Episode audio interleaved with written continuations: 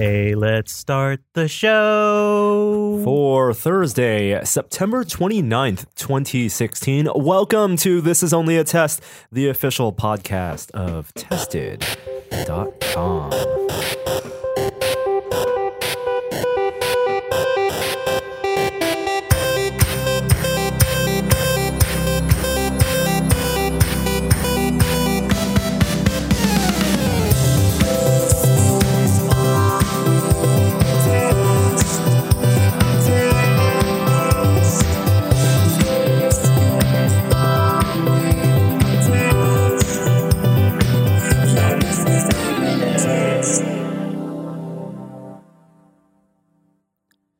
Hello and welcome everyone to this week's episode. Uh, let me turn myself down just a little bit so I'm not clipping.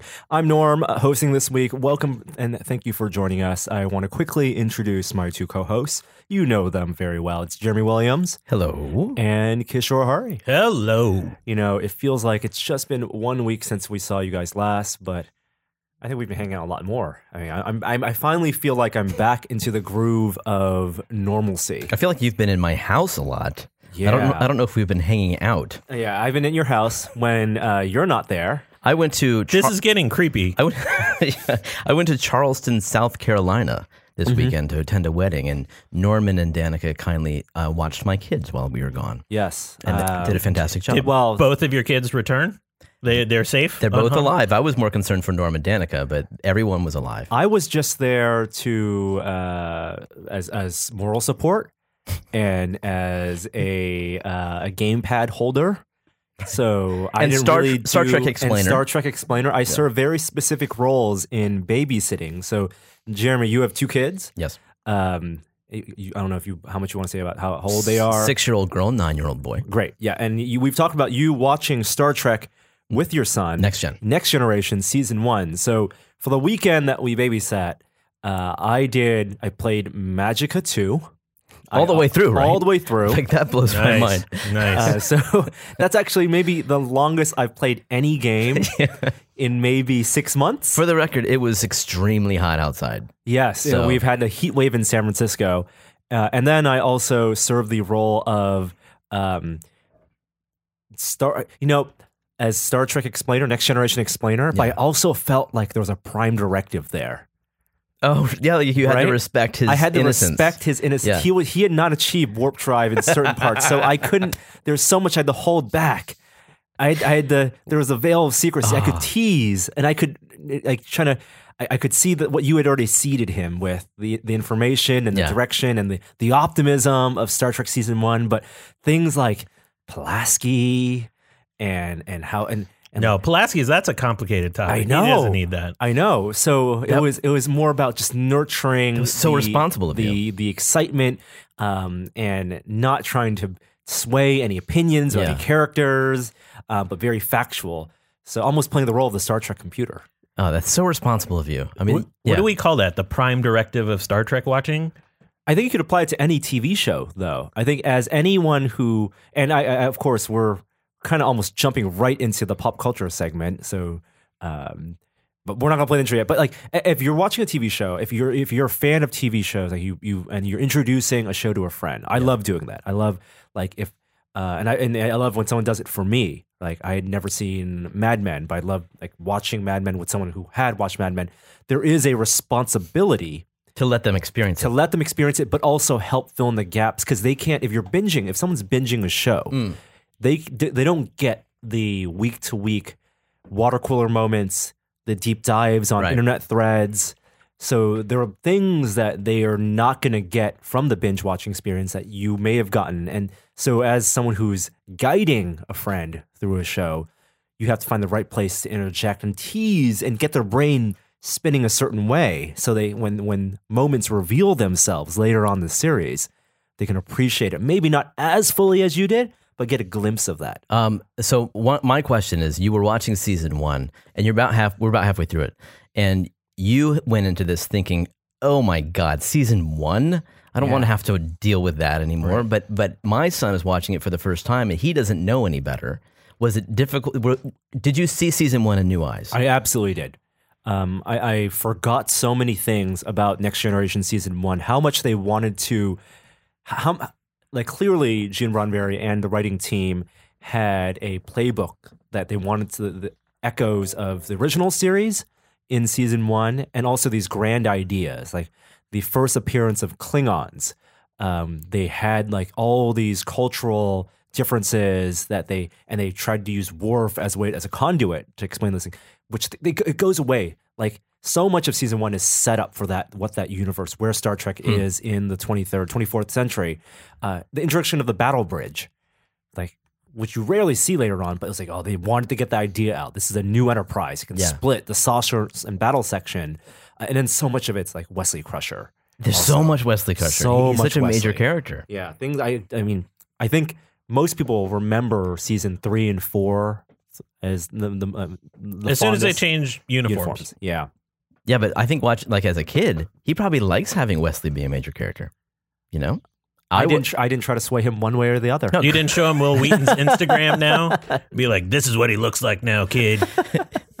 he never made it through Starfleet Academy. Well, in season one, like you see him, Q makes him ten years older in one of the episodes, and so you sort of see what he should look like. Of course, he looks nothing like that. he's still wearing the sweater though. Yeah, He's still wearing the sweater. It's a little bigger, Yeah. but he's still wearing that Yeah. sweater. And Geordi goes, "Nice."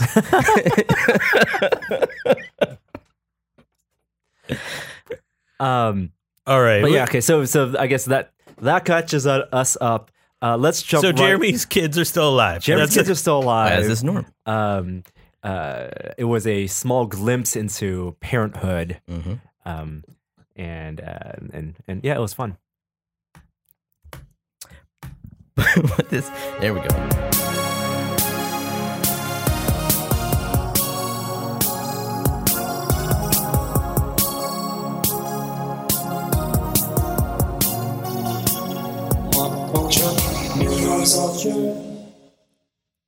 All right. So what's been happening in the world of pop culture? I mean, modern today's pop culture, aside from Next Generation rewatching. Um, We don't cover politics too often on this show. We don't, but I think debate the polit- the recent political debate where 84 85 million people watched it, the most watched debate in all time. Just watched on TV. just on TV, I think qualifies as not only maybe a piece of pop culture news, but a little piece of technology news. So I assume you guys watched the debate as well.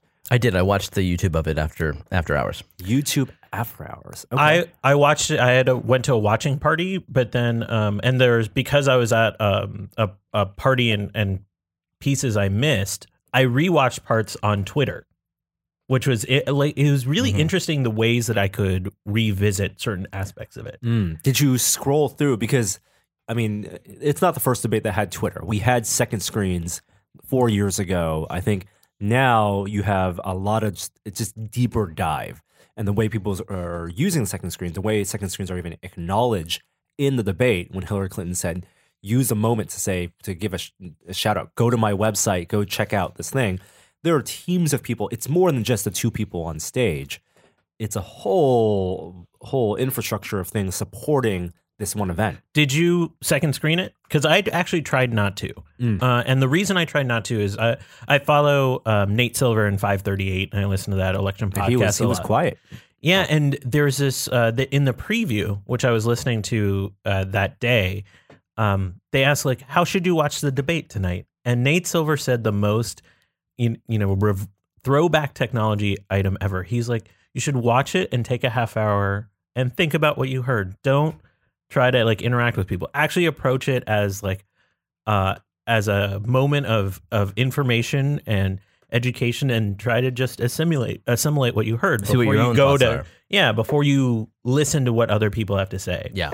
in their reactions uh, and i did that to a certain extent um, and then i do- dove into all of the reactions I thought it was interesting that both candidates are always on screen. Like, unless there's a question being asked, you never don't see one of them Well, our for an hour and a half and no commercials. right, no commercials for at least ninety minutes. Were each of the networks because I didn't watch it on TV till a little bit toward the end, and I got to almost get the full spectrum. I started with radio. I was listening onto on the radio. The first half hour, I was driving home, Mm-hmm. listening to the radio, then turned on TV, then did TV and internet. did the different networks have different feeds, or did they Same have feed. the same split screen feed? They didn't get to. There was no programming within the networks to switch No, between the cameras. I think that's settled ahead of time. They, I mean, they fine tuned this to the point where they argued whether uh, Clinton would get a riser, so she would be the same height as And she did, Trump right? in No, the no, no. in the shot. They made her a custom uh, podium. Ah, and then also the temperature of the room, all of these things Yeah. negotiated, which is like and that's interesting from like a logistics standpoint and a poli- like politics, pure politics standpoint. But in terms of production, um, they knew that this was something that people they wanted to get into as many eyeballs as possible. Yeah.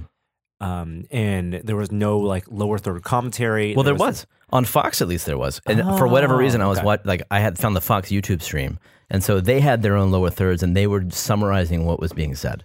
summarizing. Yeah. Okay. You could uh, watch uh, channels where there was instant polling from audiences that were watching it, undecided voters from particular states, and they would like turn a dial apparently to who they thought was was sort of doing um, better in that moment, uh, which is not very informative to watch. It's just a bunch of lines going across the screen. Well, I, I think all of that kind of programming, everything you can do, whether it's fact checking or putting lower thirds or even putting polls up, that influences how someone experiences the pure content. Just having a visual.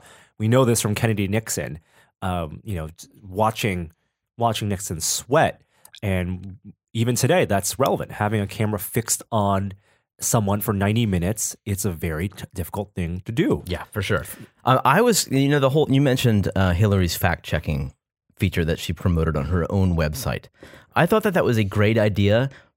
Incredibly poorly pulled off because it was going to be on one of the candidates' own website. NPR did it too. I, now there, we cannot be that far off from having some sort of live fact checking be a part of the Or like a bubble popped up of the debate. speaking. I mean, we could even, I mean, computers could automate this with, I'm sure, right now to some degree of accuracy, and that's only going to get better and better.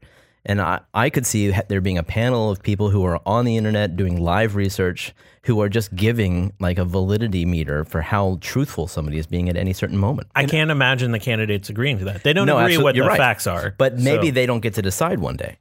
But even whoever does the programming, whoever programs the algorithms and chooses which databases to scrub, that itself is an editorial decision.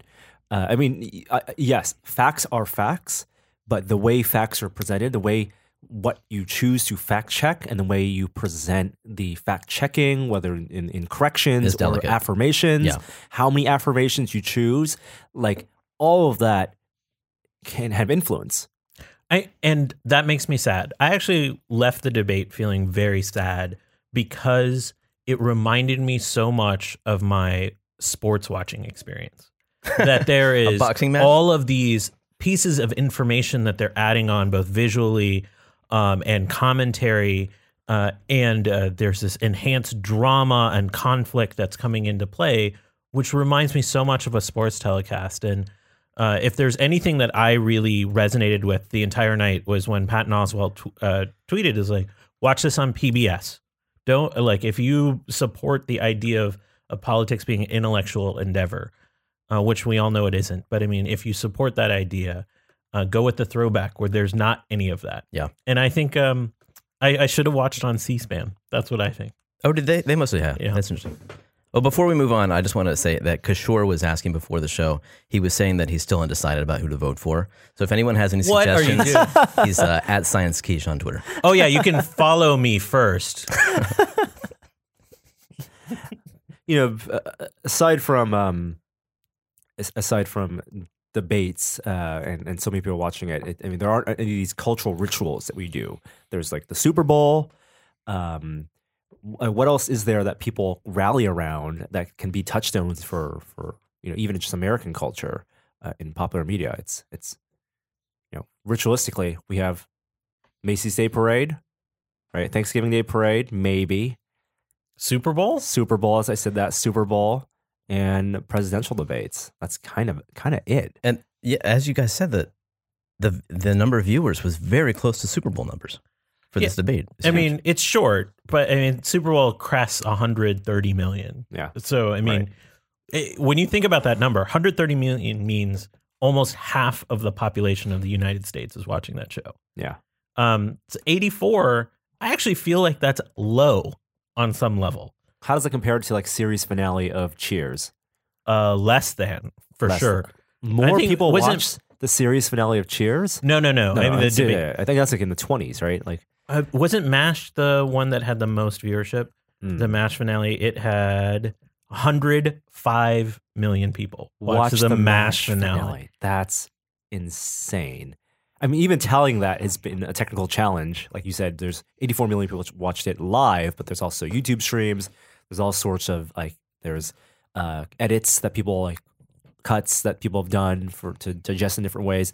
I wonder how many people are going to watch the Walking Dead finale as like the, Yeah. the most popular cable show in recent memory. Well, that's if there ever gets to be a Walking Dead finale because they're under a little bit of pressure right now. Uh oh. Did you see the lawsuit that got filed against The Walking Dead? No. Why? Uh, so one of the um, uh, the uh, gentleman that works for the studio that essentially produces the show, and then it got licensed out to AMC. He sued because he is arguing that the license was done at an extremely low rate, and so he sued The Walking Dead for two hundred eighty million dollars.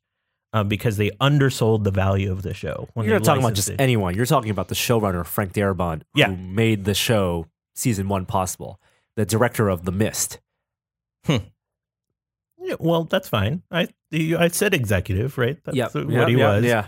Uh, he he chose to leave the show. Um, that's a. I mean, that's crazy. Two hundred eighty million dollars, uh, which just shows how inflated The Walking Dead is is worth in in, in terms of um its appeal and its pop culture relevance. I'm just it's just interesting to have this done at this point in time. I mean, when usually when people license IPs, it, there's still a level of of uh, you know checks before it even goes out to the public. Yeah. Yeah. Um, all right. Uh, there's this is a story. The Next one thing I want to talk about actually popped up. Um, a, I want to say a week or two ago.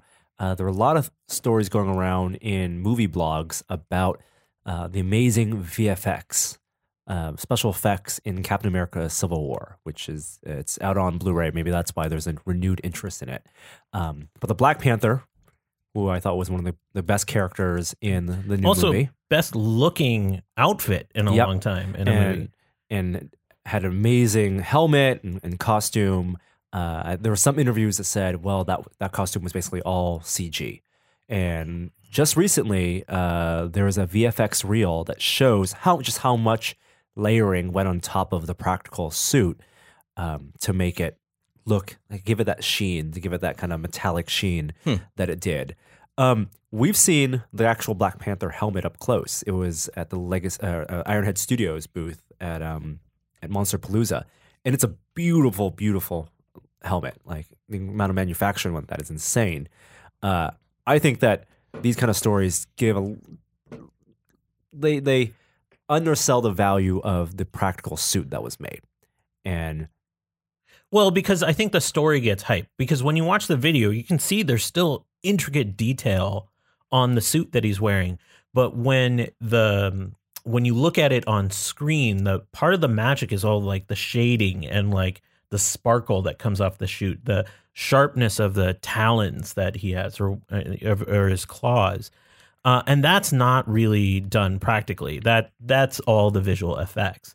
And uh, so there's a even though the suit is beautiful and that Ironhead video is incredible that you're talking about, um, I, I think it it it just enhances um, the the craft and skill that went into to making the suit incredible. Uh, the overlays are are pretty impressive. I mean, the suit still looks good. It's just the um, when you see the VFX on top, it's just even even more brilliant. I guess as a composite, it's brilliant. As you know, as a science and art, it's brilliant. I just I miss believing that what I'm watching actually happened as a performance. did you see the movie? Yeah. Did you know that anytime Spider Man appeared on screen, or not every time, the vast majority of shots with Spider Man, Spider Man's all CG. Yeah, I mean, and I read, That's the one that actually is more CG than Black Panther. Way many, plenty of shots were practical suit and maybe some enhancements for but that's texture. the, that's the thing. If you like, if I see Spider Man, and I, I could tell from the original trailers that he was CG, like when he first appears. You, know, mean his eyes don't normally do that? hey under practically? exactly. You know, I think they ha- when they have that level, I just I, I start to just question everything and just assume I'm watching a cartoon. and it just becomes a visual effects, you know, scene, and I enjoy that. But I I think I enjoy even more the first Matrix film, which was you know just you were really watching people doing things. It, it maybe the ropes were CG'd out, and maybe there were interesting camera tricks being done, but it was all actual actors. and um, how quickly that went south in the second Matrix film, Exactly. where it just looked like putty faces, Yeah. for so much of it. Um, did we talk about Kubo last week? No, dude.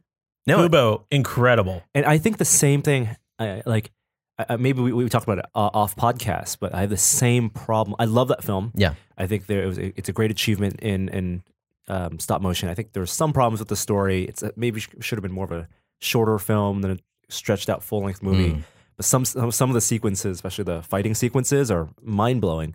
But I have the same problem with that film, and that's because they're melding CG with stop motion Mhm. there are parts where the stop motion is done either so well that I can't tell if it's CG. Um, I would almost want it to be a little more clunkier. Right. Uh, They've done that with every movie they've made. They- Coraline, um, one I never saw, uh, the Norman, Paranorman. Paranorman, Great movie. and then Boxtrolls.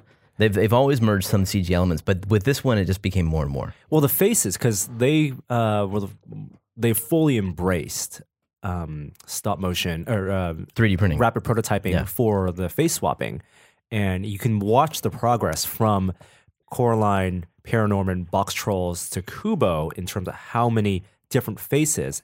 And I feel like it reached maybe its peak point in Boxtrolls. Peak meaning. Peak meaning uh, the the right balance Oh, okay. between uh, showing something that's physical Yeah. and and showing the and, and showing the limitations of having to make you know so many faces. Uh, with Kubo, I think it's maybe a little too smooth. They had so many s- transitions. Mm. Like I like seeing the lines on the stop motion faces when they have to swap out the top and the bottom of the face. I Yeah. like that. I understand. I totally get you. Like some of those dream sequences, I with the with the uh, origami, I was like, is this CG or is this stop motion? Exactly. You know, I- I know what you mean. and even um, at the end of the film. So don't want to spoil the whole plot, but uh, it, usually Boxtrolls I think is a maybe the weakest of their films story wise. I would totally disagree with you. I love that movie. You love Box Trolls. Um, I think it's animation wise still really up there. Yeah. I love at the end of Boxtrolls in their kind of mid credits, post credit sequence. They do this time lapse, yeah. and it's like this soliloquy between two of the characters. Yeah. um, they have this conversation about existential. It's existential conversation, and while they're talking, you can actually find this clip on YouTube.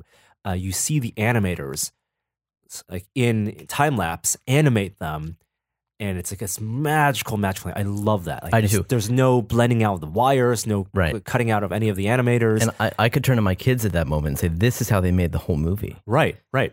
Um, and there's like a beautiful like time lapse tracking shot, so it pans out, Yeah. uh, dollies out. Uh, in Kubo, they did a similar thing at the end, At the credits, yeah. at the credits, but without the kind of dialogue. It's just like a showing Yeah. how they made the sequence for one of the giant monsters. And uh, watching that, I'm like, okay, I I appreciate that now. But when I was watching the film, that monster didn't read as stop motion to me. That monster read as CG. Well, because it was motion controlled. Like it practically is CG. What's the line between computer controlled animatronics and computer controlled CG rigging? Right. It's going to be the same kind of keyframing and But the you- same motions. But what you can do with uh, the advantage of stop motion is uh, well, you get physics and light. You get Yes. you get light effects, and you can also do tricks. There's a one of my favorite stop motion uh, animators um, is uh, a British gentleman Barry J.C. Purves. Uh, you guys should all look it up. Barry J.C. P U R V E S, and um, he only has like seven or seven or eight short films he's made. Um, but there's one that he's made uh, that that uh, it's called um, screenplay, and it's in the Japanese style. It's like a kabuki in in stop motion, a story, a short story told in the kabuki style. And what he does is he does he plays with the set. So because um, in stop motion you can you're between each frame you can hide things you can remove things from the frame you can take things out of the background it's one of the advantages of filming in stop motion is you can do special effects essentially magic tricks um, because you're you're only you're ca- you're controlling every frame Um, and I don't think I think Kubo, the way it was maybe blocked out, didn't take nearly as much advantage of that Hmm. uh, of of the kind of magic you can do in stop motion. It was more traditionally blocked out um, film. Yeah, and in some ways even more precisely blocked out because of, of the computer controls that, yes, they're, that they're having. yeah, yeah. But I, that's, I want to add that the, the- I think that they still use 24 frames a second for the CG elements, whereas the motion control, I mean, sorry, the stop motion is still 12. shot in twos. Yeah. Yeah, which that's a great way to differentiate between them. It was tough for me when they there's a uh, early in the movie there's a village scene and Kubo is interacting with the people of the village and my brain just started like like you watching a CG costume in a Marvel film. My brain was just thinking, okay, which character is CG, which character Right. is stop motion. Yeah. I know Kubo is stop motion, that old lady is stop motion, but you know that that was distracting to Yeah. me.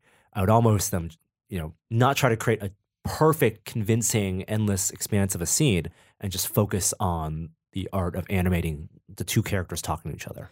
I was swept away by that movie. I can't wait to see it again. It, when I was watching it, I just felt in, in, like they were hitting all the right notes with the action scenes and the story elements. I'm a huge fan.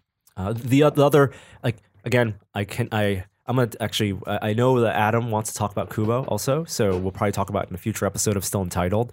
But the other recommendation, you guys don't need to preview of this, is uh, the Barry Barry Purves also did a um, a short film uh, called Tchaikovsky, an elegy, and that may be one of the most beautifully animated uh, stop motion films I've ever seen. It has a stop motion puppet that's playing the piano, like the fingers and the, he's actually playing the right notes. playing the right notes. That's wicked.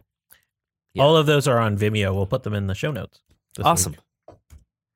All right, uh, I think is that it for technology technology news today. No, that's it for I'm sorry, pop culture, pop culture news. Let's we move on. haven't started the technology. Let's, let's move on to our next segment.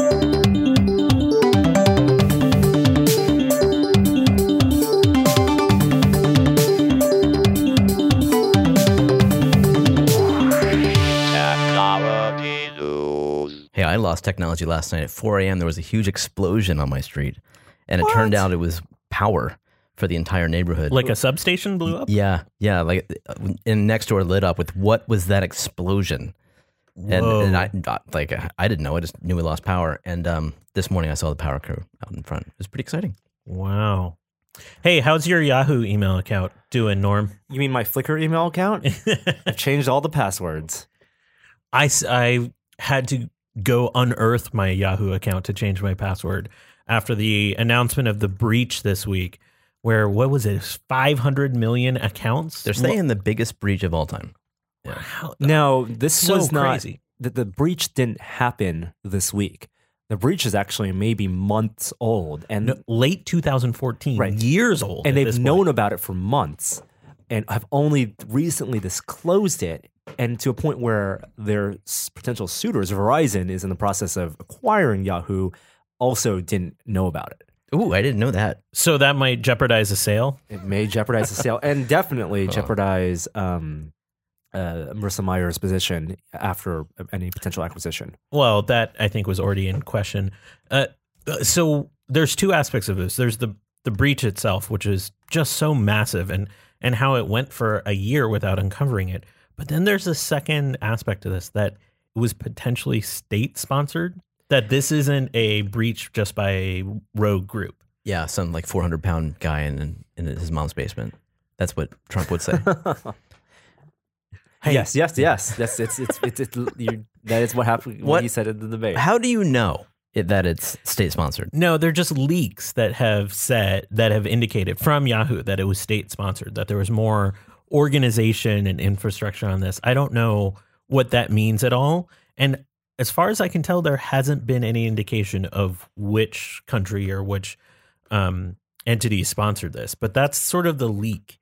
Um, their press release literally says, "quote When a company strongly suspects that a state-sponsored actor Yeah. so it, it it is out there. Is this like something that companies do you think they're happy about saying it's state sponsorship because it's almost an excuse? Like what can we do about that? Like, you know, How unfair. right, like th- that like they're much more powerful than we are. Of course. I mean, of course the state could get into our system. It wasn't like a lo- regular hacker, it was a state hacker. Uh, so You don't buy it. No, I, I do. I just wonder like if this is part of an excuse. If if they're if they're not entirely sure it's a state sponsorship, but saying that excuses them to some degree. I mean, it definitely deflects the the criticism of Yahoo a Yeah. little bit. So, I, I mean, we need evidence now. Right. Like, we want to see what evidence it is. I really want to know why it took so long to disclose to find it. First of all, if it took a year to find a breach of 500 million uh, accounts, that should shouldn't that? I mean, maybe I'm being myopic here. Shouldn't that be easily located? You would think that they would be alerted when it was happening. Well, that's the goal, but like we live in a world where these kinds of hacks happen quite Yeah. often. But taking a year to figure out it did happen Mm-hmm. and then taking another 3 to 6 months to disclose it because you're trying to sell your company, that's the Yeah, that's shadiness. shady. And what was stolen? It was it was usernames, hashed passwords, any credit card info? no, I didn't see anything about credit card info. Um, but now my college uh, fantasy uh, uh, picks are Uh-oh. going to be compromised. Oh no! The only thing I still use Yahoo for sports, so uh, I'm pretty worried. I, I know what I'm going to claim when I, if I lose my my um, league this year. It was a state sponsored actor that really caused this. All right, on to something a little bit more positive. Did you see the DJI announcement yesterday? You know, not only did I see it, I'm literally right now publishing our hands-on preview of that quadcopter. That's cool. I was I so got- you got hands on with the Mavic. We did. So yeah, Jeremy. Uh, Jeremy came along last week. Got a pre-briefing of this new quadcopter drone. Uh, Jeremy, you were there. You want to talk a little bit about, about the product? Sure, yeah. I mean, first of all, DJI seems to announce a new quad every year at the longest amount of time. Except for the Inspire one. No, no. s- n- n- Yes. Oh, you're right. A new version of the Inspire Yeah, one. Yeah. yeah. They're, they're just, they're so busy over there. This is a very unique product, though, because it, for the first time, that they're not advancing forward into the more expensive range and more professional range. They're actually trying to hit a new niche. So this is a, a collapsible quad. Yeah, it's Which- foldable. Yeah. So completely toolless, all of the wings and the propellers themselves fold up into a very small amount of space. That You you can't fit it in a pocket, but you could certainly fit it in like a fanny pack or something like that. Yeah, it seemed like when it folded down, it was maybe like the width of your laptop. Well, much smaller than that. Oh, Yeah, really? It's very tiny. It's- like, what's a good comparable size? Um, it's bigger than a pencil box, smaller than a loaf of bread.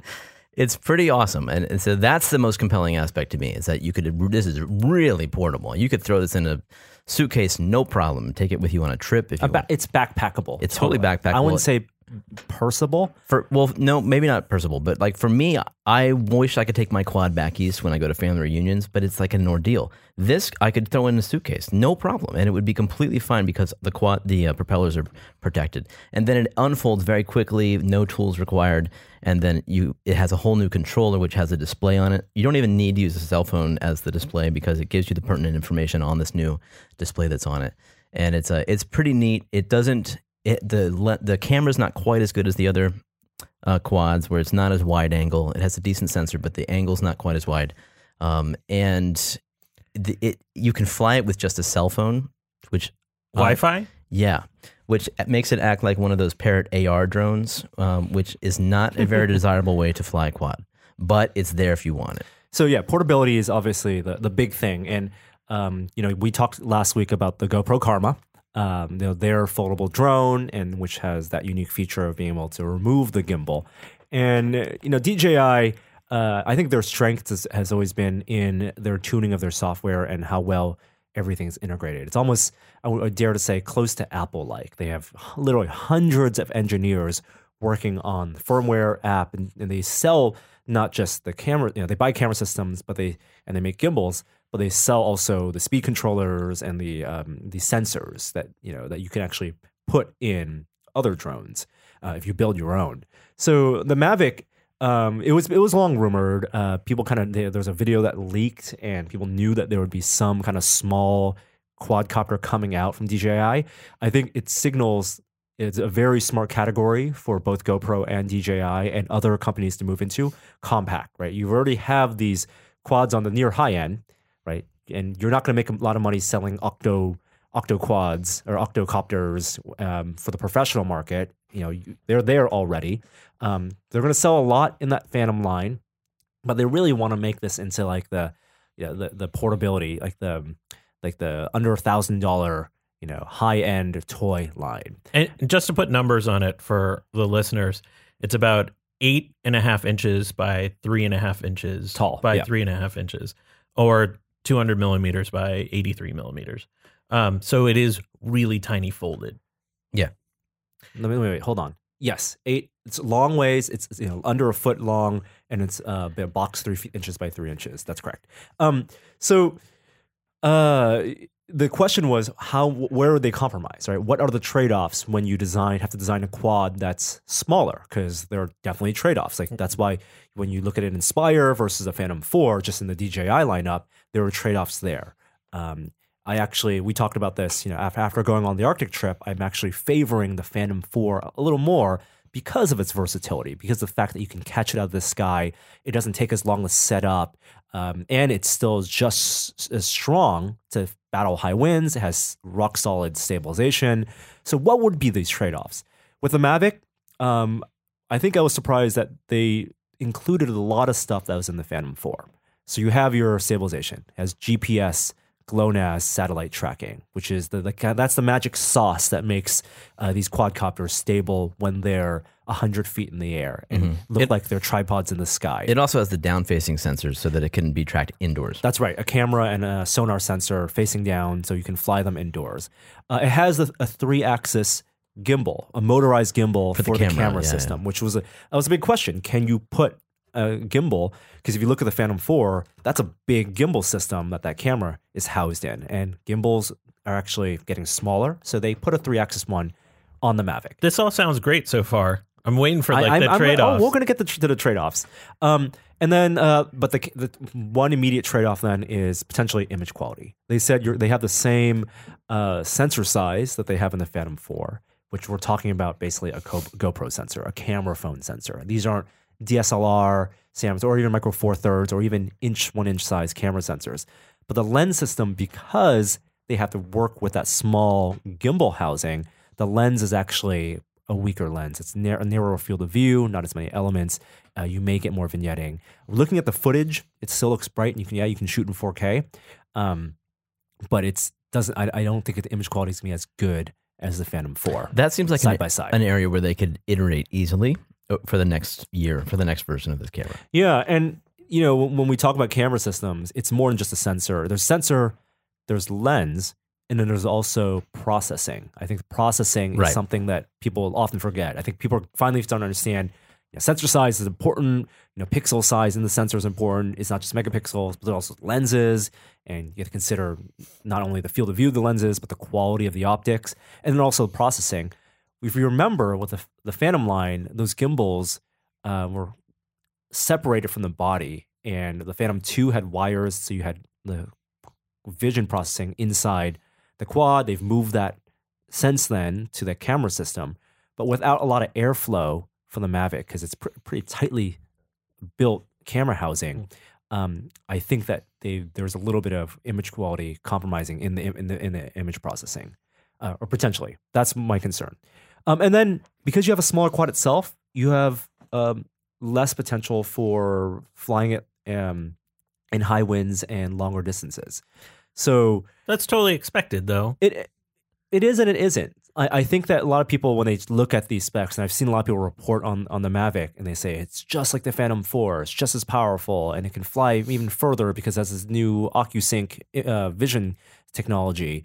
Um, when we took it up to about 250 feet, we got a warning, and the transmitter gives you a warning. Okay, the winds are pretty high here. It's fighting longer. What that also means is that when it's struggling, it's also using more power.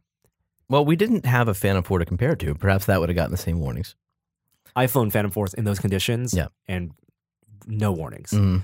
Um, r- super solid. It hasn't been crazy windy the past few days. That's when you did it's it not, too, right? Yeah, I mean, it was on Treasure Island, so it's like standard Treasure Island wind, which we've done so much of our flight testing over Treasure Island. Um, I got to say, though, it was remarkably stable when it was down low, and it was pretty Yeah. windy. I mean, and and that's I think the right use condition. This is kind of like when you think of like the scale of where you're flying.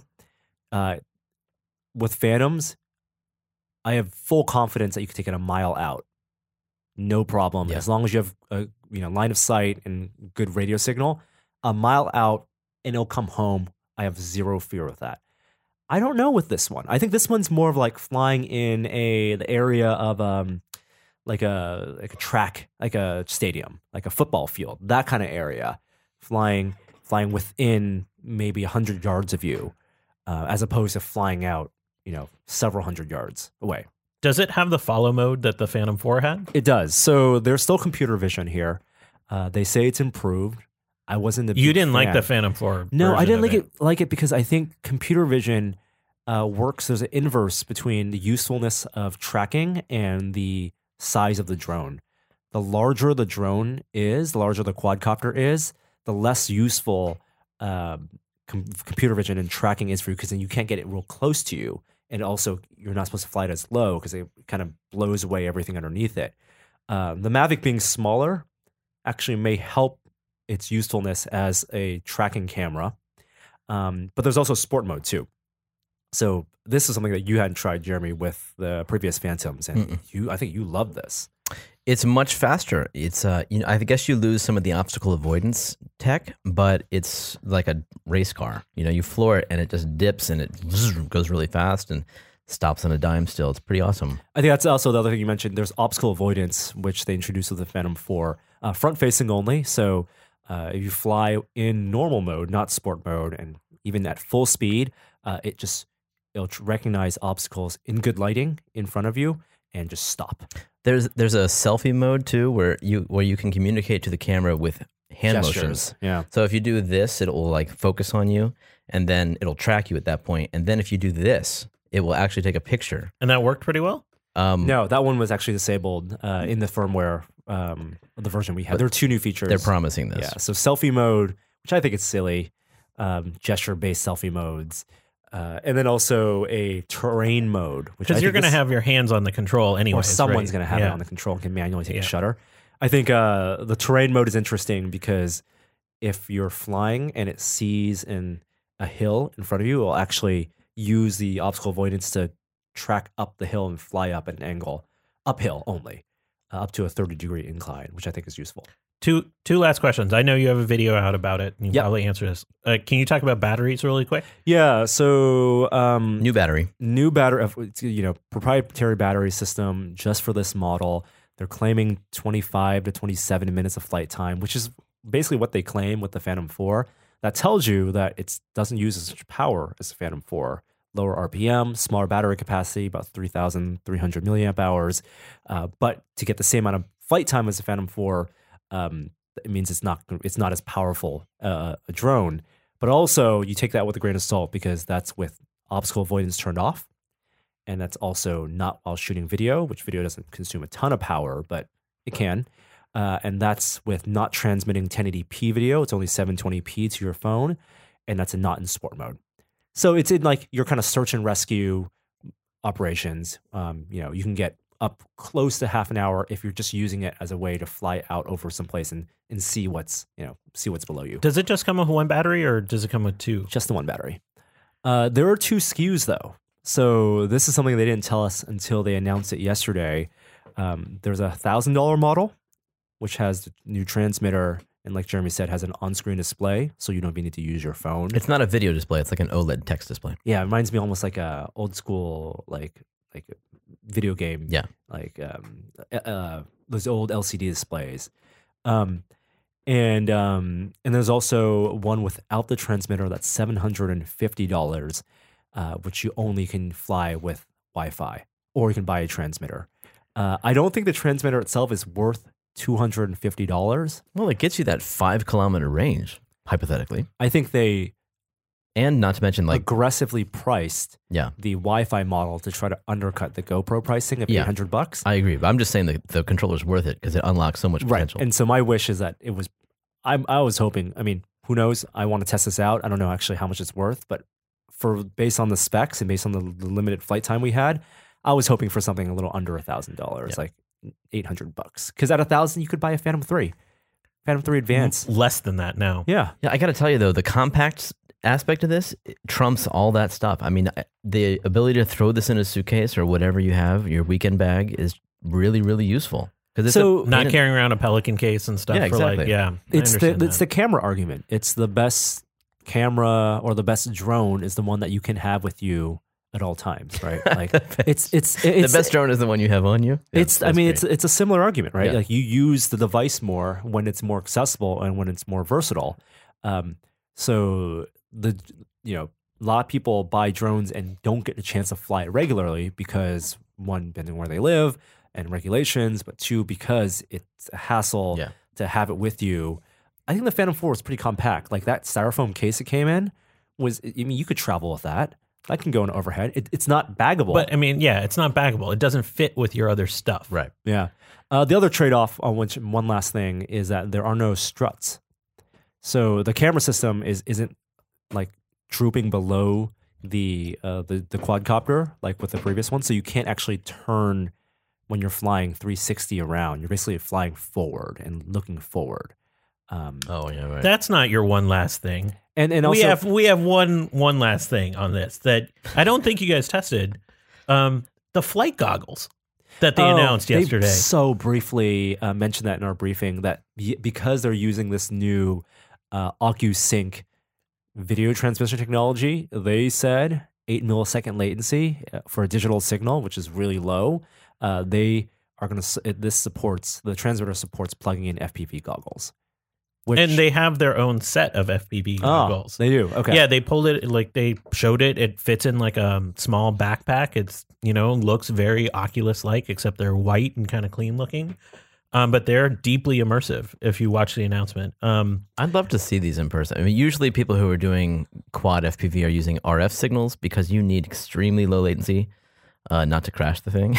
yeah. so it'll be. I'd love to try this if they really got a Wi-Fi signal down that that low. uh, do you care that they're being sold in Apple stores? they've they've had a good relationship Yeah. with Apple. They sold the Phantom Four in Apple stores. It was a big deal for them. You know, Apple only allows certain products, and They You have, know, yeah. th- these are at some point, or I guess, with an iPhone being about seven hundred bucks, the iPhone is accessories of the quadcopter, or is the quadcopter accessories of the iPhone? I don't know. It's like how you think about you know if you spend a, a fifteen hundred dollars on a new big screen TV, at some point is your game console the accessory to the TV, or is your TV the accessory to the game console? It's one of those things.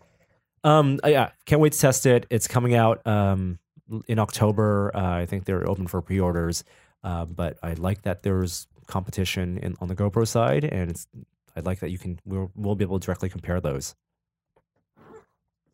I see volumetric display on this list of show notes, and I don't know anything about this. Yeah, so uh, this is another uh, new product, and th- this is something super interesting to me as an emerging technology. Uh, there's a company called Looking Glass Factory, and uh, you may they may they might sound familiar because we have encountered them at Maker Faire numerous times.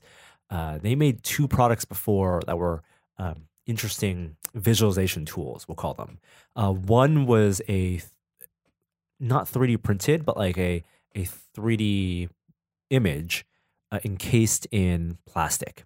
Um, Like a static image? static image. They would take 3D models and they would put them in like this clear plastic, and you would get like a floating model of an animal or a portrait of someone. I've seen people laser like resin, so they laser dots and they so lots of dots in the center. Right. Is that kind of the same idea? This is full color. Oh wow! Yeah, so they did that uh, years ago. It was like their first product. They handmade them, um, and the way they did full color actually was uh, they had seventy each model, each volume was seventy slices of of um, of data. hmm So they took a three D model, slice it seventy times, um, and then la- layer by layer stack them in this clear b- block of plastic. Um, after which, if you look at it from most angles, you'll be able to see a 3D object. Uh, if you look at it perfectly from the left or right side, hmm uh, it would disappear because then you look right along the slices. Oh, cool. Yeah. Um, which, like, that's like, I think that was a way they could manufacture it this way. Um, Here, I have a uh, GIF up. well, th- this is the new thing. So I'm talking about their first product. Their second product was called the L3D Cube. I have that. You have it, right? I have the Um, it's eight by eight. Yeah, eight by eight by eight. We did a we did a video about it. I think they did a four by four by four, Yeah. eight by eight by eight, and I think they even had one that was like sixteen by sixteen by sixteen at Maker Faire. That was like a thousand bucks. Yeah. uh, at least. Yeah. Um, and th- this was like that uh, cube, Hypno Cube that Will and I made for the the tested video series, uh, in that it was a, a matrix of um, of LEDs. Uh, they were able to do this because they found cheap RGB LEDs. They were actually front facing only. Well, they is were surface mount. Surface mount, The ones right. you made were not. Like you had to solder every single LED. right, right, right, right. Their kits were much easier because you only had to drop these LED sticks into the holes. Oh, so you just assemble it. made a string essentially of LEDs.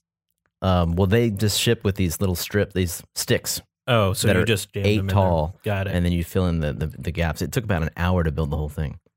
Um, and uh, it- it- I mean, I I think that was a really cool product, and it was it was like a nice like mood light type of thing. Yeah. And at eight by eight by eight pixels, that's how many pixels is that? Um, It's uh, sixty four times eight. Yeah.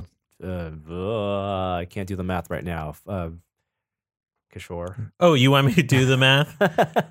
uh, that's uh, 512. That's right. Five five twelve pixels. Um, you can't resolve a three D image in five twelve pixels.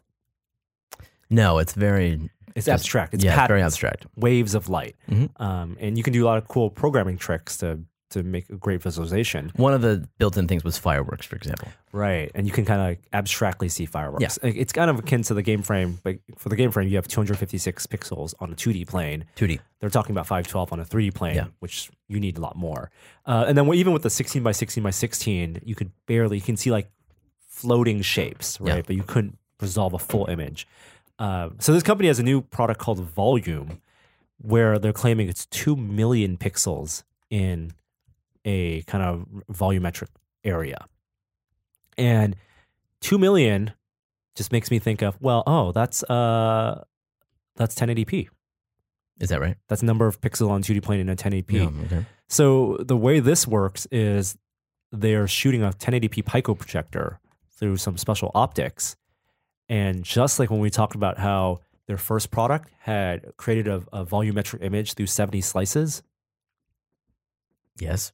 This one is basically a volume of 10 slices, and they split 2 million pixels across 10 different layers to then create a volumetric image. Does this mean I can make my own like Tupac on stage? You can make, a- Yeah, like make that a- hologram? like a, floating, yeah. Wait a. Um, so it's like there are 10 different perspectives you can get? no, no, no. Um, think of uh, it's not exactly a cube, but for the sake of this explanation, let's call it a cube. Yeah. Right. In the cube, to see a uh, a flower, Uh-huh. right? Uh, you, you imagine the cube being sliced into 10 individual planes, A vertical or horizontal? vertical planes, Okay. right? 10 vertical planes. And um, each of those planes are a slight angle. Yeah. Like a lenticular display kind of. No, no, no, no, no, but not, not looking forward at it. They're sliced vertically going front to back. Okay. And the Pico projector shoots light from the bottom up. Uh-huh. I'm going to show Jeremy as you're talking about this so he gets it.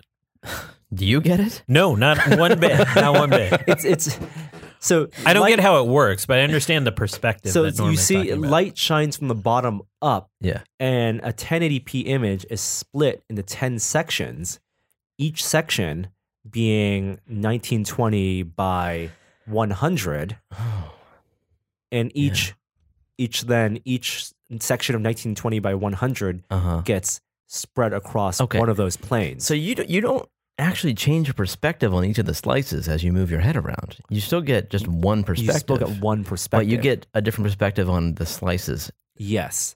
And the way the slices are slack are stacked, Yeah. these 10 gives you then angular uh, it gives you parallax. And that works? Does it look volumetric to you? it looks volumetric from a certain angles. From the front, the, the sides are blocked off Yeah. because Well, I understand that. because But- if you look from the side, it, you just see between the But it, slices. it does work from the front. You move around a little bit. That's So wicked. the conversation we had was like one, how did you choose ten slices, and two, how did you choose 1080p?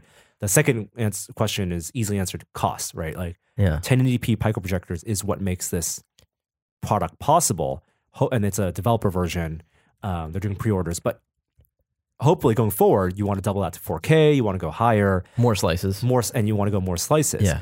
10 slices is a good trade-off for them because with 1080p, if if you more slices, each slice is going to have less pixels Right. to spread across. and they felt that at 10 slices, based on their experiments, it's enough to create a, a volumetric image. Huh.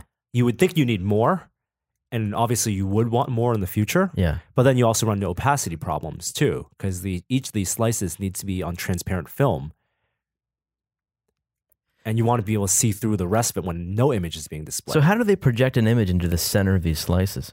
it's across all, so that each of the slices is at an angle Oh, so it's projecting up. up. So this is it. like the raw video is just wicked, just deformed. The, the raw video looks like, and they they process it in real time. So you input like Wow. uh, you know something from Unity, Yeah. um, it actually runs it's just HDMI into the Pico projector. But if you look at the raw feed on like the iPad, Yeah. you see like Yeah, you can see it here, It's Jeremy. distorted like 10 image 10, 10 slices of compressed image. It's like the forced perspective paintings. It, yes, like like those. fo- Um, And the you saw this in person? yeah, they brought it here. We have we'll have a video going up uh, as you guys are listening to it later today. And so, I mean, everything you're talking about really brings back the idea of those holograms from like the 80s and 90s that were all the rage. In a box. In, Yeah. yeah. in a box with which much more depth. But was the experience of it better than those holograms? Uh, yes and no. So there are a lot of like Pepper's Ghost style holographic tricks with mirrors that you can't interact with. And this one, I could move you know around it. I can look behind it. Um, the thing that interests me is how does having a 3D visual object in the real world because you can put on VR goggles, right? Like I could put on VR goggles and I can interact with a 3D model. But how does having a 3D, even a low, relatively low resolution 3D model in the physical world change collaboration and change design? If I'm a sculptor and I'm looking at a 3D light model, even if it's only 2 million pixels at most, does that change how I can like visualize and work with mo- that, that digital material? I wasn't thinking about that at all. I was thinking about it in a more Harry Potter way of like bringing like the images in my house to life. Mm. Like there's a way that um, um, that this would just give uh, motion to a lot of the memories that you create. Like you'll go to like you know kind of tchotchke kind of uh, tourist traps, and they'll like 3D print. Uh, they'll make a a 3D uh, version of of a family portrait in a cube for you nowadays, and this is this might be a nicer version of that. So th- that's the other question. What is the content that fits on here? so right? that was Like, my question. I assume everything that they showed you was CG rendered. no. Really? Um, well, how do you capture real world? How do you do that? We're gonna have to watch the video. I think. no, I'll, I'll explain it real simply. Uh, they're, I mean, they want developers to create the tools to do this, but they talk about how uh, there are technologies like the Occipital uh, uh, sensor, um, dual camera systems that do Mhm. depth mapping. You know, Kinect basically Yeah.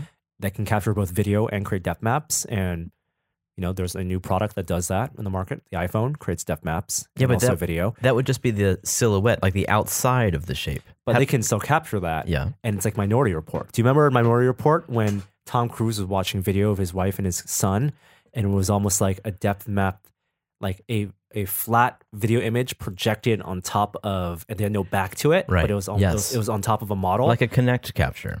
they can display those type of Kinect captures in video on on this. On That's kinda cool. And you can they recorded it. We did a demo where we recorded it with the Occipital sensor here in this room, um, and then we play video right back on the volume, and I could look around. And you can't look all the way around it because that's that's the capture is and it doesn't take a ton of time for it to for the No. processing. no because you're just. I mean, the display itself is a. Once you get past like the original concept, there's not a lot of processing going on. No, but to Right, it's cut just- them into slices on the Yeah, computer didn't yeah. take that long. Not that long at all. I like these guys. They're, Yeah. they're just thinking outside the I- box. and they said like this is experimenting. Or inside a box oh, in this case. Thanks, inside, inside Kishore. volume. There you go. Yeah. We got to bring this back online. Will you be here all podcast? I don't like my brain is a little bit broken with some of the Yeah. the in-depth drone discussion in this light mapping. I don't even know what to call that. I Do mean, they have a name for it? It's called Volume. Uh, regardless of whether it takes off, um, like their developer version is a thousand bucks. It's you know it's it's they've said very clearly this is not the consumer buy it at Best Buy version. Um, I'm excited that someone's experimenting with this. It's pre-order at a thousand dollars. It Yeah. goes up. Right, right. pretty It goes up for early access and it won't ship till next year.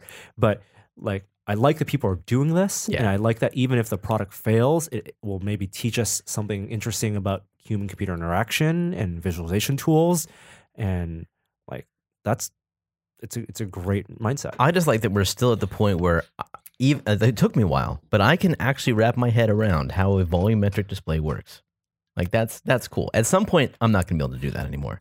It's Right. just going to be like photons being shot into some crazy material that has some physics, physics properties I don't understand. Just wait till we start talking about teleporting photons. Yeah, see, um, you lost me already. yeah, well, You, yeah. Well, we haven't even started talking about Elon Musk yet, and we're all like, our brain is fried, and that's like the big thing, It's which is coming. coming, It's which coming. is coming. it's it's coming. Um, Why don't we fire through the rest of the tech news? great. Uh, there are new Roku's. Yeah, so they've rebranded their lines from one, two, three to uh, I think it's called Express, Premiere, and Premiere Plus.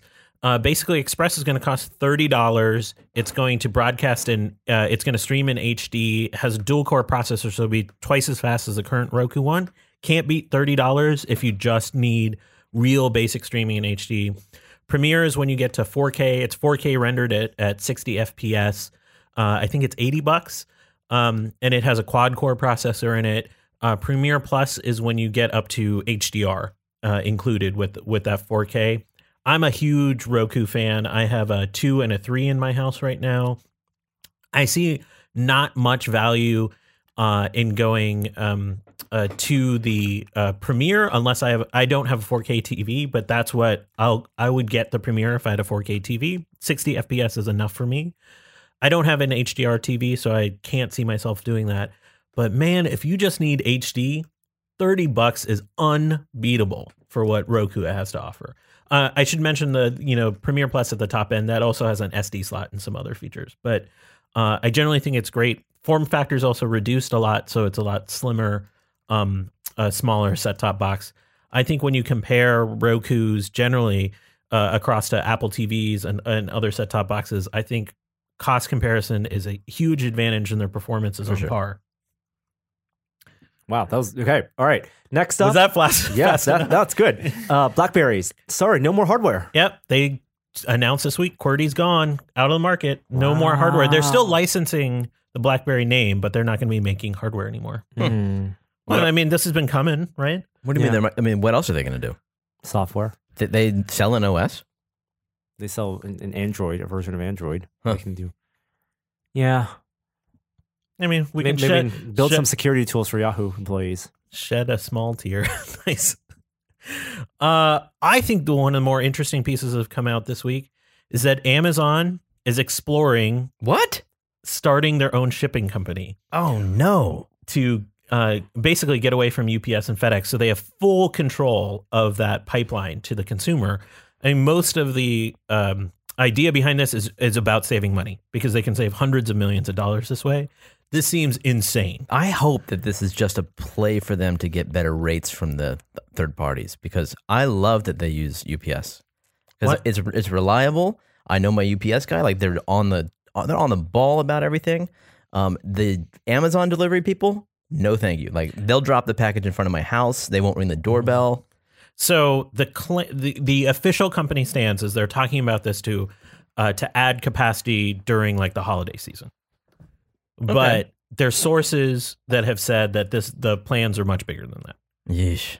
Yeah, I think this is going to be. I mean, there's no way you hit the ground and it's perfect with something like this involving so many people and so many logistics uh, and so many processes. But I mean, are you if, surprised? if one company was to do it, Yeah, uh, right. It would be them or or Apple for specific product launches. Like, Apple wouldn't want to do it, but like, I wouldn't even trust Apple to do this. This is like Amazon's the only Amazon and Walmart are the only two that I would think that like have the kind of infrastructure you need for something like this to even be thought of. I will say that the Prime delivery stuff is decent, like because that's that's you mean the day of delivery, yeah, the day of stuff where they'll, they'll bring it to you within a couple hours in a bag and like you track it. You can see it leave the warehouse, follow it on the map, and see it come to your house. I do like that aspect of it. I mean, do you think they could do that? Like they could partner with a a, a ride sharing type service to do their delivery system that way? Yeah, I don't know. It could, it could definitely work.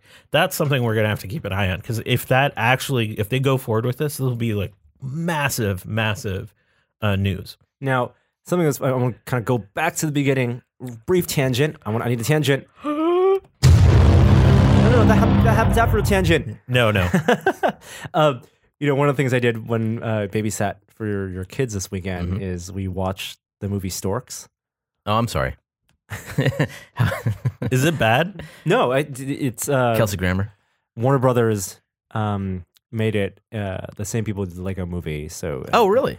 uh, I mean, the same same their same Studio, animation, animation yeah. studio, and I think um, Chris Miller, Phil Lord had some input in it. So I thought it was actually quite enjoyable. Um, but the funny thing is, the the premise of the film is that storks who used to deliver babies now don't deliver babies anymore, and instead they are basically UPS and FedEx, and they deliver for the internet's biggest real uh, uh, uh, biggest retailer, not Amazon, in that world. And in that world, it's a website, cornerstore.com.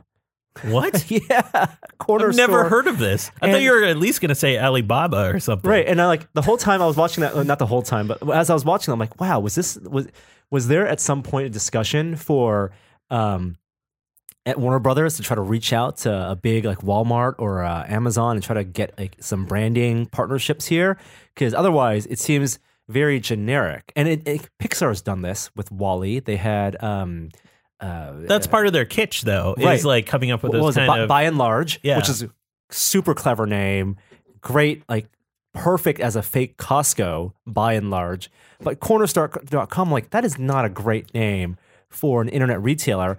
And then I go to Cornerstore.com, and it's a real store chain, the small. What, like registered by the studio? No, it's, It's a real? Re, has real stores in the Southwest. Around Texas. Congratulations to them. Their web traffic is about to go up. And I'm like, okay, what is that?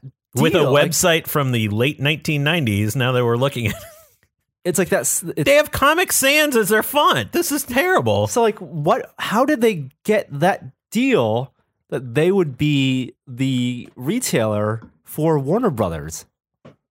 Uh, is it? That's not. It's not the same logo though. Is I it? don't think that's the same logo as in the Storks movie. So Hey, like, they have more they- followers on Twitter than Jeremy and I. we got to fix this. I wonder if they did two weeks ago. Huh. they joined January of last year. I don't know. You think it could be a fake? could be? It could be just it could be 100% pure marketing. Why would they, they have a whole Facebook account, whole Twitter account? That's weird. Like They're loving life right now. yeah, or or lawyers or or someone made a good deal or Yeah. someone failed at making a good deal in the Warner Brothers side. Anyway, now is the appropriate time to bounce back up. Oh, really? All right. We know. we have one last tech store, uh, story. So last week we were out at lunch and um, Norm's watch pops up with the "Hey, it's time to breathe," and I kind of ridiculed Norm for that. I didn't stand up. I uh, well, first of all, you ridiculed me, and then Jeremy took it one step further. I did. One, yeah, you did. So for people who don't know, um, the Apple has a feature on their watch where it's a new app. Uh, I guess they want people to use apps uh, every once in a while, just like they have the notification. It's time to stand up. It's not an app though. It's like part of the phone. I mean, part of the watch. No, there's an icon for it in the um, Oh, really? in So the, can- the app oh, I listing. know I, don't know if you can delete it. It's like a stock app. We'll call it like the basic uh, default app. Uh, but it says it's a breathing time. Now it's time.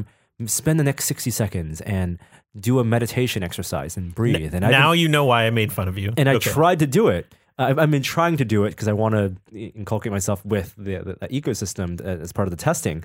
But um, the way it works is, you know, it does this ryth- uh, rhythmic tapping on your wrist to let you know to breathe in. Mhm. And you want to take a deep breath. So it's this quite long breathe in, and then you breathe out, and you do it for 60 seconds, and it calculates your heart rate. And it goes, Good job. You know, your heart rate's like 70 beats per minute. Awesome. Uh, and I'm like, yeah, I'm doing this. And then Jeremy's like, yeah, I'm doing it too. And the thing I wish is that it had rhythmic beating to tell me how to breathe out. Yeah, I said that. Yeah. Isn't that true? I mean, that's true for me because I I felt like I was breathing too quickly. So it only tells you when to breathe in, and then you just unless you're watching your watch. You know, you can just breathe out.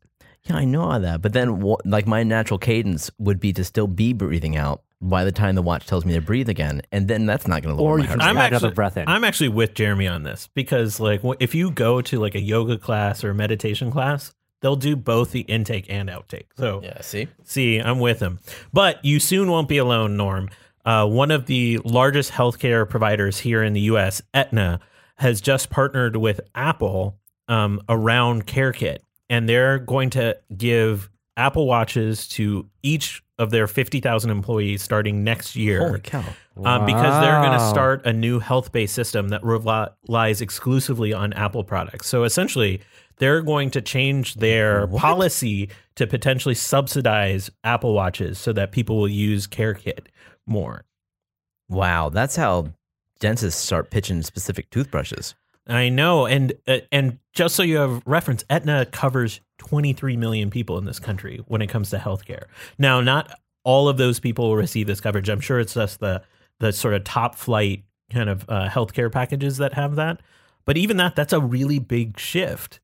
Um, and they must see some real data and evidence that uh, that can actually that tracking and that data um, that's collected can actually inform um, uh, better cost controls for them. I'm I'm a little shocked, but uh, Norm, I guess you're a sucker for buying your watch instead of waiting for your So, insurance to come. Let me ask you a question though. If Yeah. you, if you don't have an Apple Watch, you don't even have an Apple phone.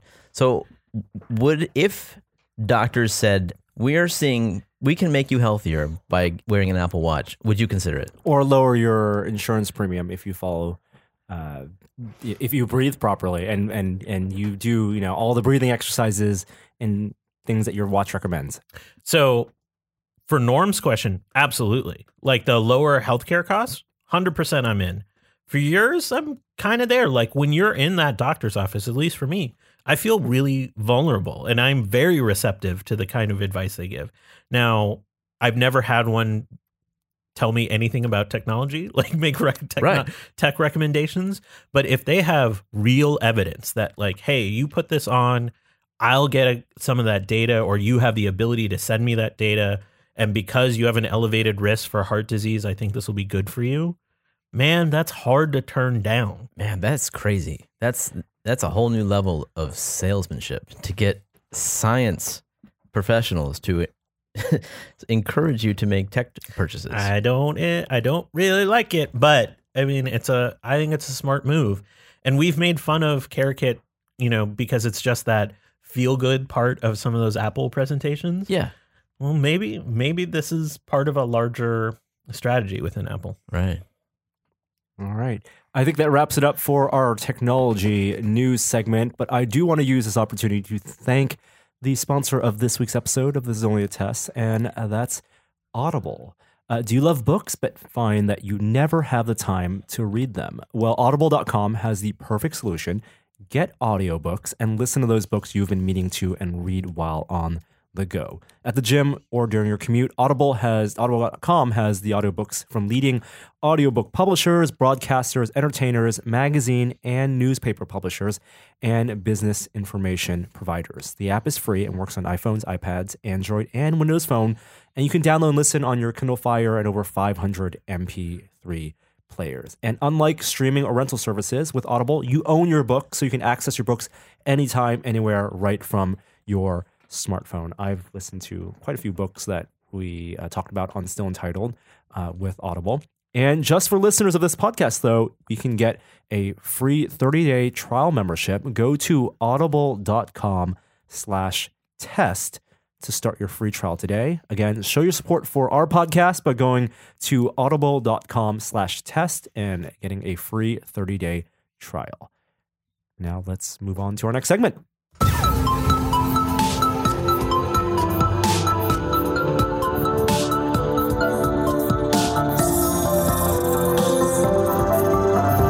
Now it's time for a moment of science. I just speaking of science, I and Audible. I just finished Red Shirts. Oh, oh finally. whoa, whoa, whoa. Okay, Great hold on. book. This is like our discussion of the. I'm sorry, Kishore.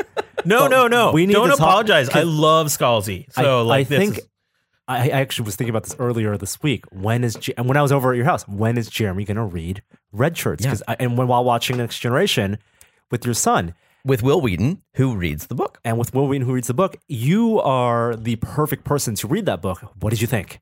I didn't love it. well, maybe that's because you guys hyped it up so much. Like, what? I know you thought I was crazy about it. You're I mean, just saying that because I didn't like Ready Player One. maybe, but um, it was okay. I, you know, I just felt like it was a cute idea that was just I, I wasn't on board with it. Like the, just the premise, And I'm, I'm maybe you can even explain to me how can we talk about the plot? Or is it? Have you read You any of their. Scalzi stuff? Yeah, I have. Yeah, and it's been more like real sci-fi. It hasn't been tongue in cheek in the same way that this book might be taken. Um, and so maybe I, I did like that aspect of it. I liked that it didn't take itself too seriously because I, I don't like Neal Stephenson even is just like really serious. And and I dig the, the the cuteness of this book. On the other hand, like I really I didn't buy the whole premise. Um, although I was along for the ride and I finished it. All right, we, we're gonna have to save this for another We're gonna- time we're because gonna this is save gonna be a big discussion. So next week we're going to tell Jeremy How it- I'm wrong. why John Scalzi's Red Shirts is a classic. Well, we'll do a, f- a spoiler cast intro on Red Shirts. Oh boy. All right, I'm going to get serious here because it's time to talk Elon Musk. This week in Elon Musk. This is it. This is all I This- wanted to talk about today. Uh, we got to get serious here. So, Elon made an announcement about becoming a multi-planetary species at the International Astronautical Congress, which was in Mexico this week. And they live stream SpaceX live streamed his talk, which was almost two hours, including the Q and A. Uh, initial reactions before we dive into what he talked about. Just, like I can't believe that this isn't headlines everywhere kind It of It is news. headlines everywhere. I mean, I feel like this is akin to the, Kennedy's "Let's go to the moon" speech. But, Okay. but you know, I have no doubt that that's what Elon wanted it to feel like. in his head. unfortunately, he's not the orator that John F. Kennedy was. No, Elon's not a good presenter. right. So I think that's the major problem here. But the the actual ideas that were presented were just. I think the audience was just. They didn't know what to say. It, this is huge. Norm, your reaction? I think you could say as much as you want, and but without the backing to show that it can actually happen, it's just words. It's all, it, all borderline science fiction. Do you feel like it was a sales pitch? I think it was that's where I landed. This was not a pitch to us. This was selling people on a vision of the future to invest in. Not that was that was the largest, the most widely viewed um, VC pitch I've ever seen in my life. Well, they did the biggest Kickstarter ever for Tesla Model 3. So Uh, so let's dive into it. So, uh, we got to talk about the the first the the actual hardware that he's talking about, the interplanetary transport system.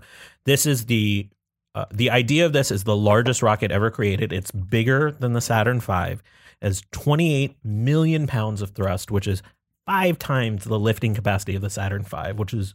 And I think you guys talked about the Saturn V on Still Untitled this week. Yeah, we did. and it is massive It is. Yeah. when you especially when you see it in person. Yep. Uh, this is a carbon fiber interior, and the models they showed are actual CAD drawings and renderings they've created. So even that image of of the human looking out this giant window at Mars is real as it stands To now. scale. Yeah. Uh, the big part of this is that they basically launch this vehicle. The capsule disengages and stays in orbit. The booster, the main rocket, comes relands, which we know SpaceX can do. Uh, basically, gets another capsule, goes back up to space, and then fuels that first vehicle so it can shoot off to Mars. there's multiple fuelings. Yes, but that that idea of like a orbital based fueling is one of the key components here that we should talk about. And we'll get into the science of the actual fuel mix and why there's a new fuel being uh, talked about. And when you here. say orbital base, you're talking about how many s- jumps to Mars, how many steps. Well, um, that pathway to Mars actually kind of gave me a headache because there's a lot of things that are omitted from that. If you're going to be skeptical of something, there's this big slide he puts up where it shows like the six steps, I think it was, to Mars. He omits some really, really critical components in there. Um, but he's talking about getting a thousand ships essentially in uh in orbit so that they could do the these um, maneuvers because they each hold about 100 humans and he wants to get a million people living on Mars.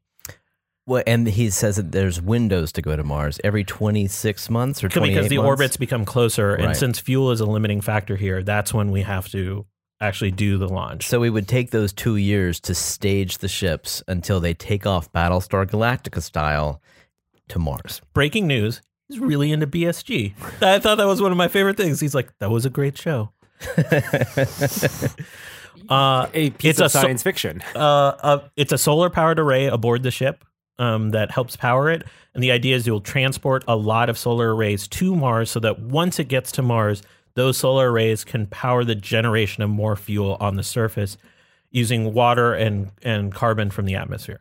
So the the spaceships are also landers. They land vertically on Mars, and then because Mars isn't a gravity well as strong as Earth is, it doesn't need a booster to lift off. It doesn't need as much. It yeah, doesn't need a booster rocket. Mhm. So the lander itself can then take off from Mars and then return home one This- day. What you just talked about is probably the most specious part of the science um, that was represented. The lander being The, no- the landing on Mars and the liftoff from Mars, that Yeah. was all. We don't know anything about that. yeah, we don't have a MAV yet. we don't have anything akin to that. I mean, if you just talk to some of the flight engineers from Curiosity about what was omitted from that piece, it, it's pretty gigantic.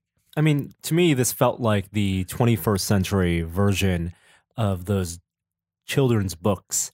You know, those those like 70s and 80s era space speculation books. Like we can do this and we can do that, um, which were wonderful for the imagination, but not so much for actually getting things done. Yeah, but this isn't this isn't like oh, I feel like they've done some research. They've been working for a long time on this. They've made serious accomplishments already. They've landed rockets back on Earth. Yes, yes, and on that is true. But in, platforms this, in the in this ocean. scale of this, it is closer to concept art But this than isn't it is. where will we be 50, 100 years from now? He wants to send off the first ship to Mars in 10 years. Yeah, and, and so that's the one thing that that I'm glad I'm younger than Elon, and everyone here is younger than Elon Musk Yeah. because the egos of people like Jeff Bezos and Elon Musk Right. accelerates all of this because they want to be alive to see it. Exactly. I mean, Neil Tyson talks about how the Cold War got us to the moon, not like some speech from JFK. It was the race, the competition against Russia is what got us there. And when we figured out Russia had no real capabilities to actually get to the moon, that's when that stopped. Yeah, so it's the egos so- of billionaires. If the ego of billionaires can get us to Mars, then by all means, Elon Musk, you're the greatest looking, smartest person ever imagined. but at the same time, we have to be honest about certain things. I understand your skepticism, Norm, but this was a pitch for $30 billion because that's the estimates of how much money it would take to fund this if it goes perfectly. well, and, but he did talk about a Venn diagram about people who want to go and people who can afford to go. yeah. So now, granted, there's going to be a lot of investment in making this even possible, but for a ticket, he's saying initially the tickets will cost about a half a million dollars, and he he can see that coming down over time to under a thousand dollars, under a hundred thousand dollars, Two hundred thousand. 200,000. eventually under a hundred thousand. Yeah, you could sell your house and go to Mars. Uh, and, like I don't your think house and die on Mars. And he's well, yes, po- probably, but he like that. You're talking about a million people. I I bet that that could possibly happen. Just like if you you're the first five people to get the Teslas and you get the VIN number 001, you can get Mars VIN number t- ID tag number zero zero What- we can- zero five oh eight. we can make jokes about it, but there there's no doubt there's millions of people on this planet that would ache to be the first to go to Mars And or not be in that cohort. and even one way trip, right? Yeah. one, one way trip, right? yeah, one way. Yeah, hundred percent. I mean, we know there's the Mars One project going right now, which is this this sort of social engineering project for candidates to come forward and go through this rigorous process. Guess to- what? I think the Venn diagram of people who one really want to go to Mars and two have the resources and money to go to Mars. The Venn diagram of that those people and the Venn diagram of people who should be going to Mars and maybe the best mentally and capable are probably not highly intersecting. That's interesting. That's that's probably true. I think that's so far away from where we are now. I think that discussion is more Seveneves than science reality. Uh, I think the science reality now that he represented w- was sort of twofold for us to really think about. One, this idea of orbital refueling is a conversation that comes up quite a bit, and if he's pushing that conversation forward, um, great. The idea of the new fuel mix is actually really interesting. So right now, SpaceX launches uses a mix of kerosene and liquid oxygen, and he's talking about moving to a uh, cryogenic methane oxygen mix. That is some of the most dangerous mixes on ever conceived. Like you, you've heard Adam talk about how they would never use liquid oxygen on MythBusters because it's one of the most dangerous things known to man. This is true here. He makes a good case for it being used as a propellant because it's the kind of propellant that can be generated on Mars. We can't make something as complex as kerosene there. it, it also probably doesn't have benefits. There's a lot of good science there um, that still has to be developed out, but there's some thoughtful stuff there. The idea of sending solar arrays there, great, and solar on board. He underestimated the, uh, according to a lot of uh, people at NASA, he underestimated the amount of power that solar uh, panels need to generate for that ship to go. And I think it said 200 kilowatts. We think it's a, a factor of five more than that. Uh, so there's some good stuff in there. He omits anything about the trip itself. Well, except like the most the most like weird part of the whole presentation where he takes about 45 seconds to talk about what a good time you'll have. Yeah, you can. Uh, there'll be a hot tub where you can chat with other people about about a simulated simulated universe. He didn't say there'd be a hot tub. He did say there would be a freaking restaurant, though. Oh, yeah, he and, did. And there would be games to play. You'd play zero G games. He talked to him, and then he just threw out there'd be electric balls. So This the- is that, that is the concept. that that's part of it. It's like concept art. Who- Like but I want to be the guy. Chelsea guy. Bonicel, like Somebody's job is to c- come up with those games Yeah. for the zero tree chip. That's the greatest job in the history of the Jamie- world. Jamie video, Hyneman. video game designer for Musk One. Yes. Oh my god, it's gonna be called Musk One. Ugh. Um, but what's important though is he doesn't like. There was no mention of like how we protect the humans on board from the radiation, which is a big Right. hurdle we haven't talked about. The landing uh, on Mars, which we, I kind of alluded to, this idea of doing a vertical landing and landing on a pad, uh, it doesn't work the same way because of, of different atmospheric conditions there. So they have to think that through a lot more and have a lot of test cases.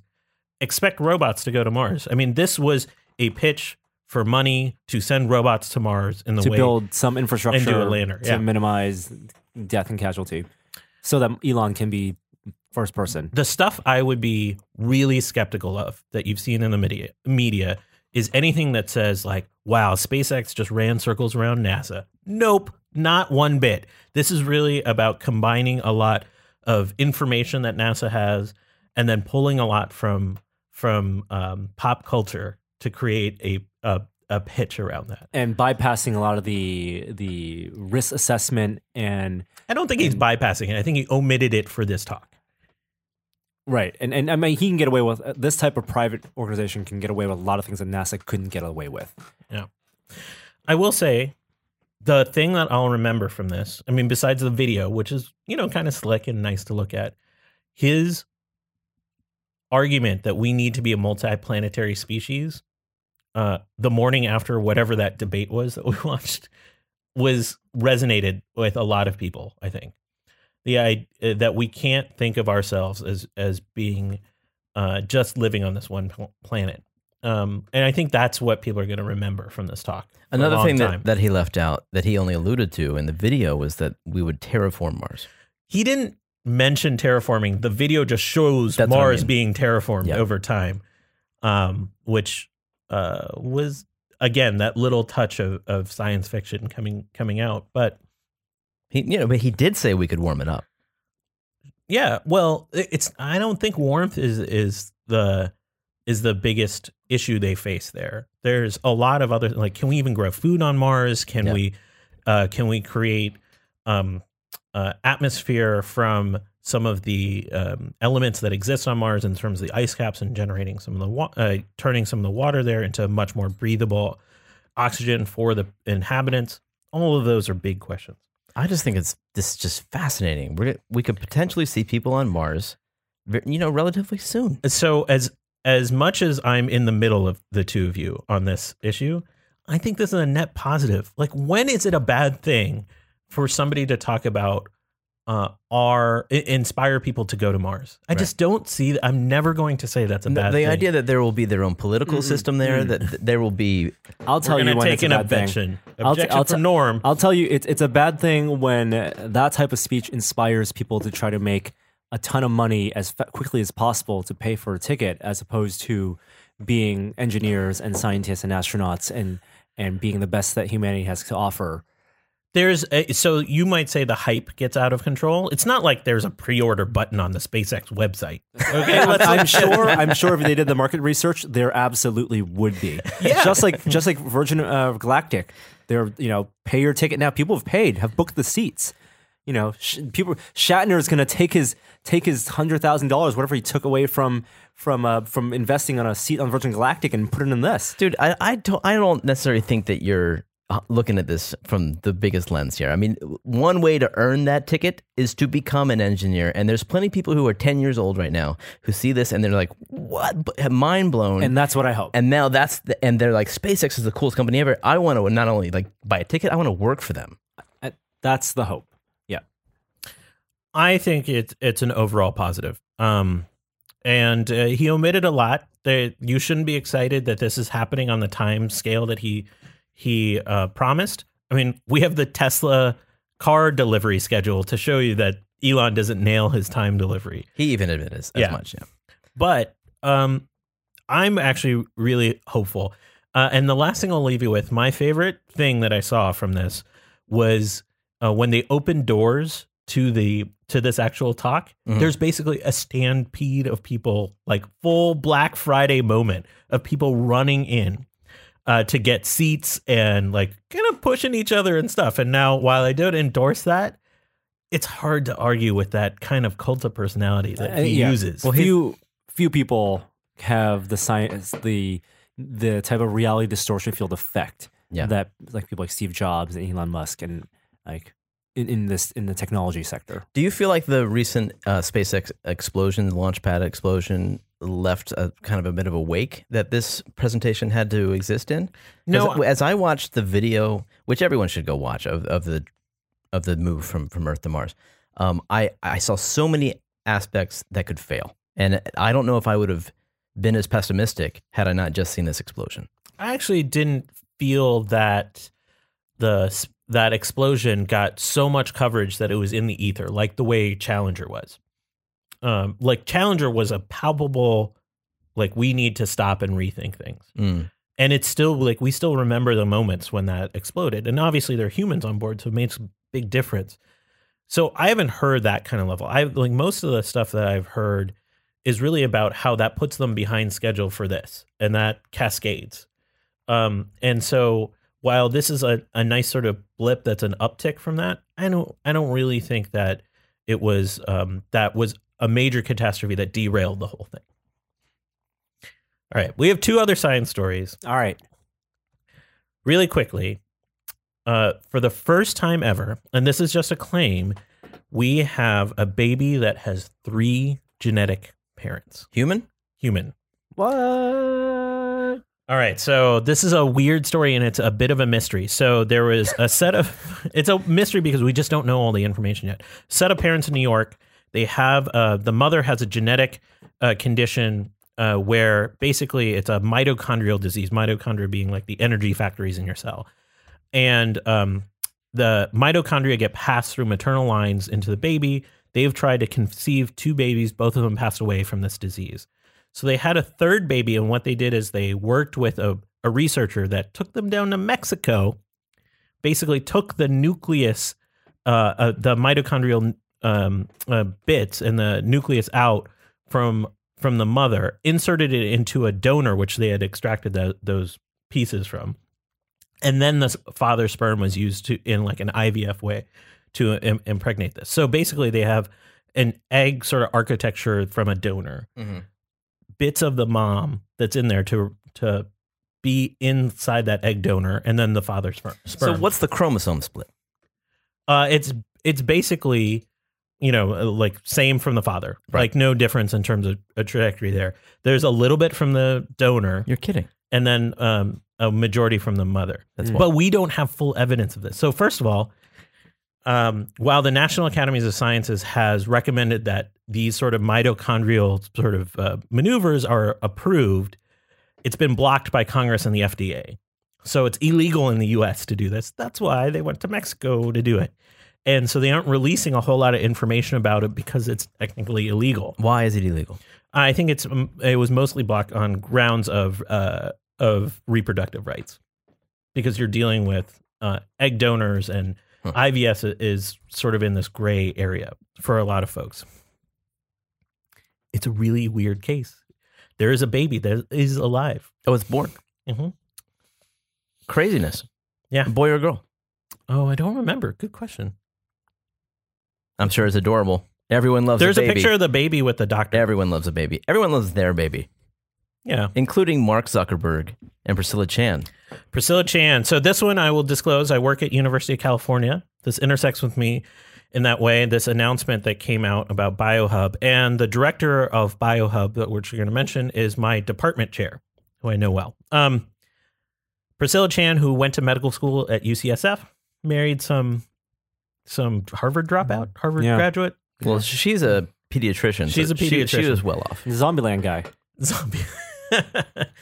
uh, and they announced a six hundred million dollar gift uh, to start BioHub, which is a a um, accelerated platform uh, collaboration between University of California, San Francisco, Stanford, and UC Berkeley uh, to accelerate um, uh, research in certain topical areas around infectious disease uh, and some others.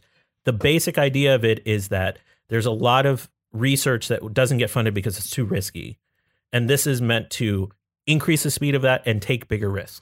As I understand it, it's not only like regular research isn't just too risky. Regular research is directed at more short term gains. So they only have a limited amount of time in order to start offering a return on that research. Whereas this research, they've they've actually pledged to give three billion dollars over the next ten years towards eradicating disease entirely before the year twenty one hundred. Now that claim got a lot of derision. Yeah. Uh, the we're going to eliminate all disease, and there was a big slide in back of Priscilla Chan when uh, it said that. Um, and that that's been derided, but the idea of it and who they brought in to do it. So there's two uh, folks that have been brought in to lead the um, the effort. One is uh, I'm forgetting her name. She's from Rockefeller University. She's great, Corinne something. Uh, anyways, I'll remember in a second. Um, leads the entire institute effort, and then Joe DeRisi, who is my department chair, uh, leads the BioHub, which is a sort of accelerator. I'll tell you one story about Joe. Um, he studies uh, viral microchips. This idea of these using these arrays that quickly perform assays like these tests, quantitative tests in parallel. So you can basically get understanding of like viral infections really, really quickly. There was a 14 year old kid in I want to say Kansas City who had a had a meningitis. Basically, his brain was swelling. He was going to be dead in a couple days. They had to put him in an induced coma. They couldn't figure out what he uh, what infection he had. And basically, the doctors came down and they're like, "We only have one last thing we can do. We have to try this experimental method." Shipped over a sample to to Joe and his collaborator uh, Charles Chiu here at UCSF, and they ran this this quick um, microarray test, this viral test, identified the pathogen, and the doctors were able to treat him and save that kid's life within about three days. So this idea of quickening the pace of our detection and treatment of pathogens in both of a basic research and a applied clinical realm, there's stories that prove that this can bear out in really amazing ways. Uh, but at the same time, uh, there are silos that exist for somebody like that to work with somebody at another institution. There aren't easy pathways for that to happen. So there, if there are all these smart people that we eliminate some of those, you know, bureaucratic barriers because they work at Stanford and somebody works at a different institution, maybe we can get some acceleration. That's basically the idea of this. Uh, it's pretty exciting. Uh, Is this is this a this is great news for scientific community, right? Because they have a lot of money now and they don't have to it's more freedom too. It's it's the kind of money where you don't have to spend all of your time writing that incredibly intricate grant to get the money. Right. It's more like we're going to take a bet on you. and it could take 10 years and that's okay. Yeah, that's fine. That's the idea behind it. Uh, I think that's it for science this week. All right, let's move on to our next segment.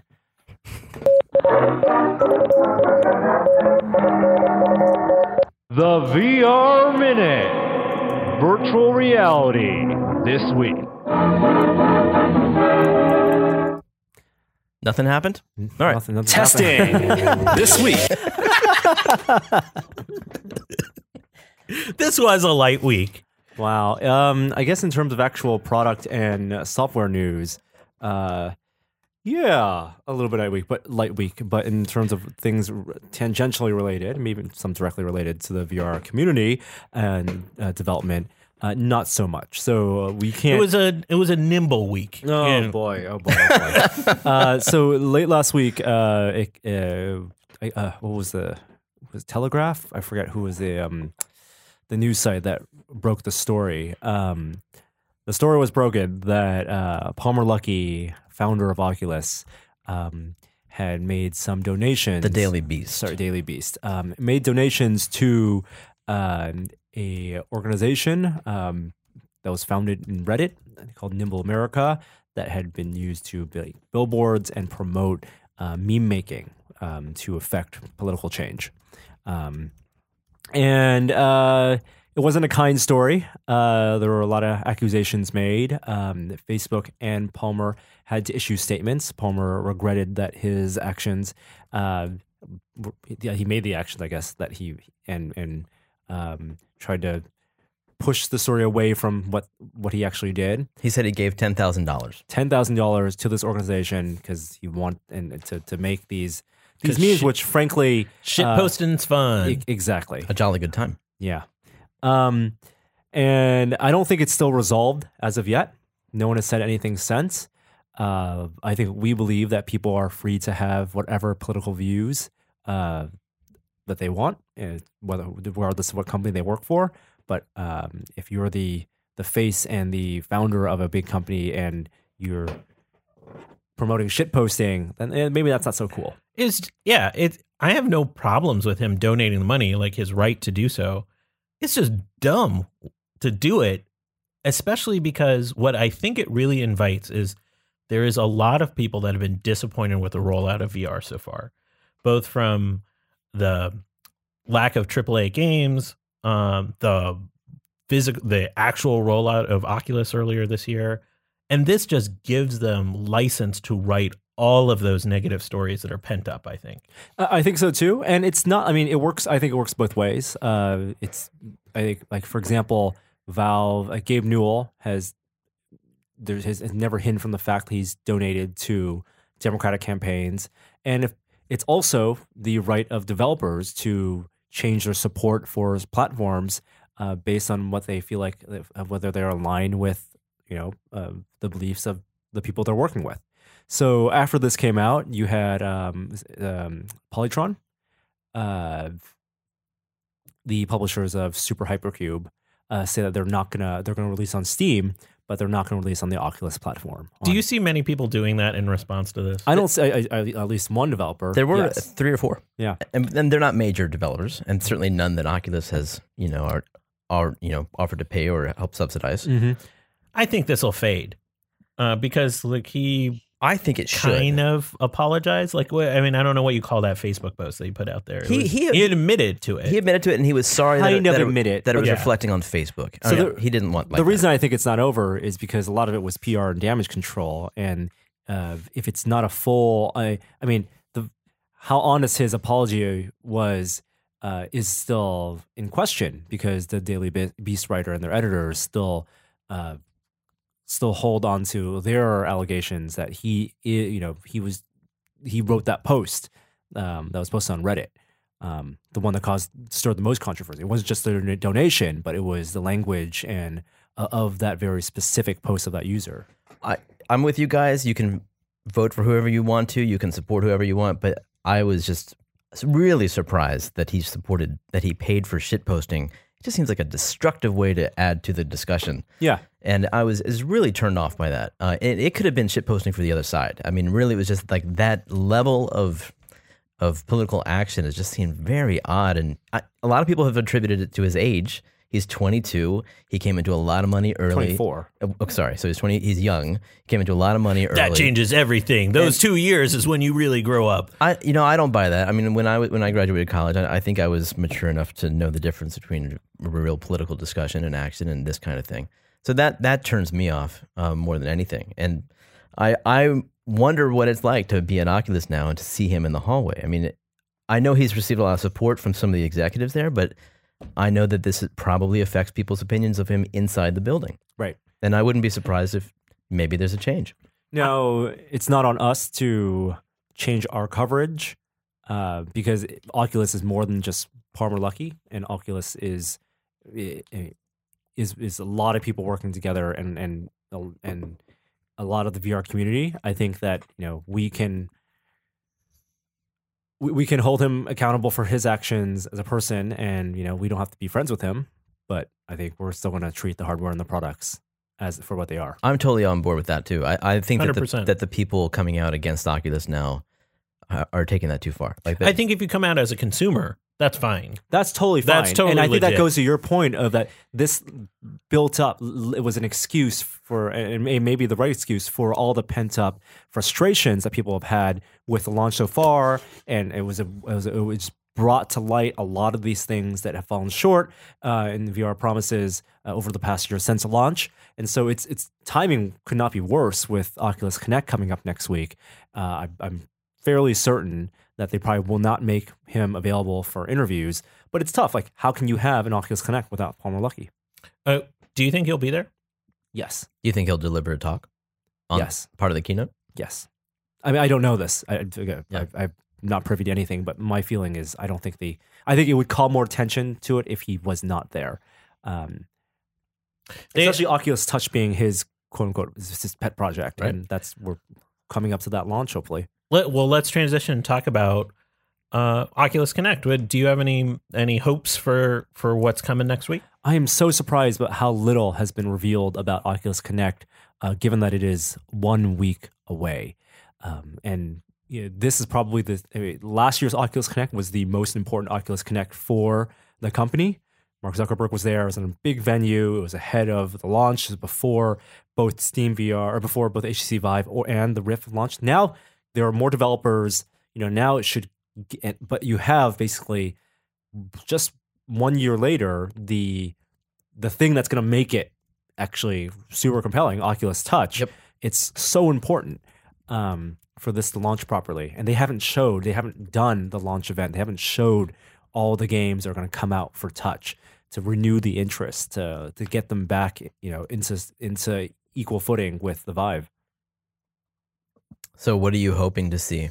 I'm hoping to see a lot of games that are touch supported, um, both exclusives and new stuff that's going to be on uh, other platforms. I want to get access to developers who've been working with touch and also Vive and also PSVR and learn about their experiences with three. And I want to see in the six months, in the more than six months since uh, the Rift has come out, what people, what developers have learned about what users want and how that may change their development and what what type of games they want to pursue. I mean, things just like um, Feral Rites we talked about last week.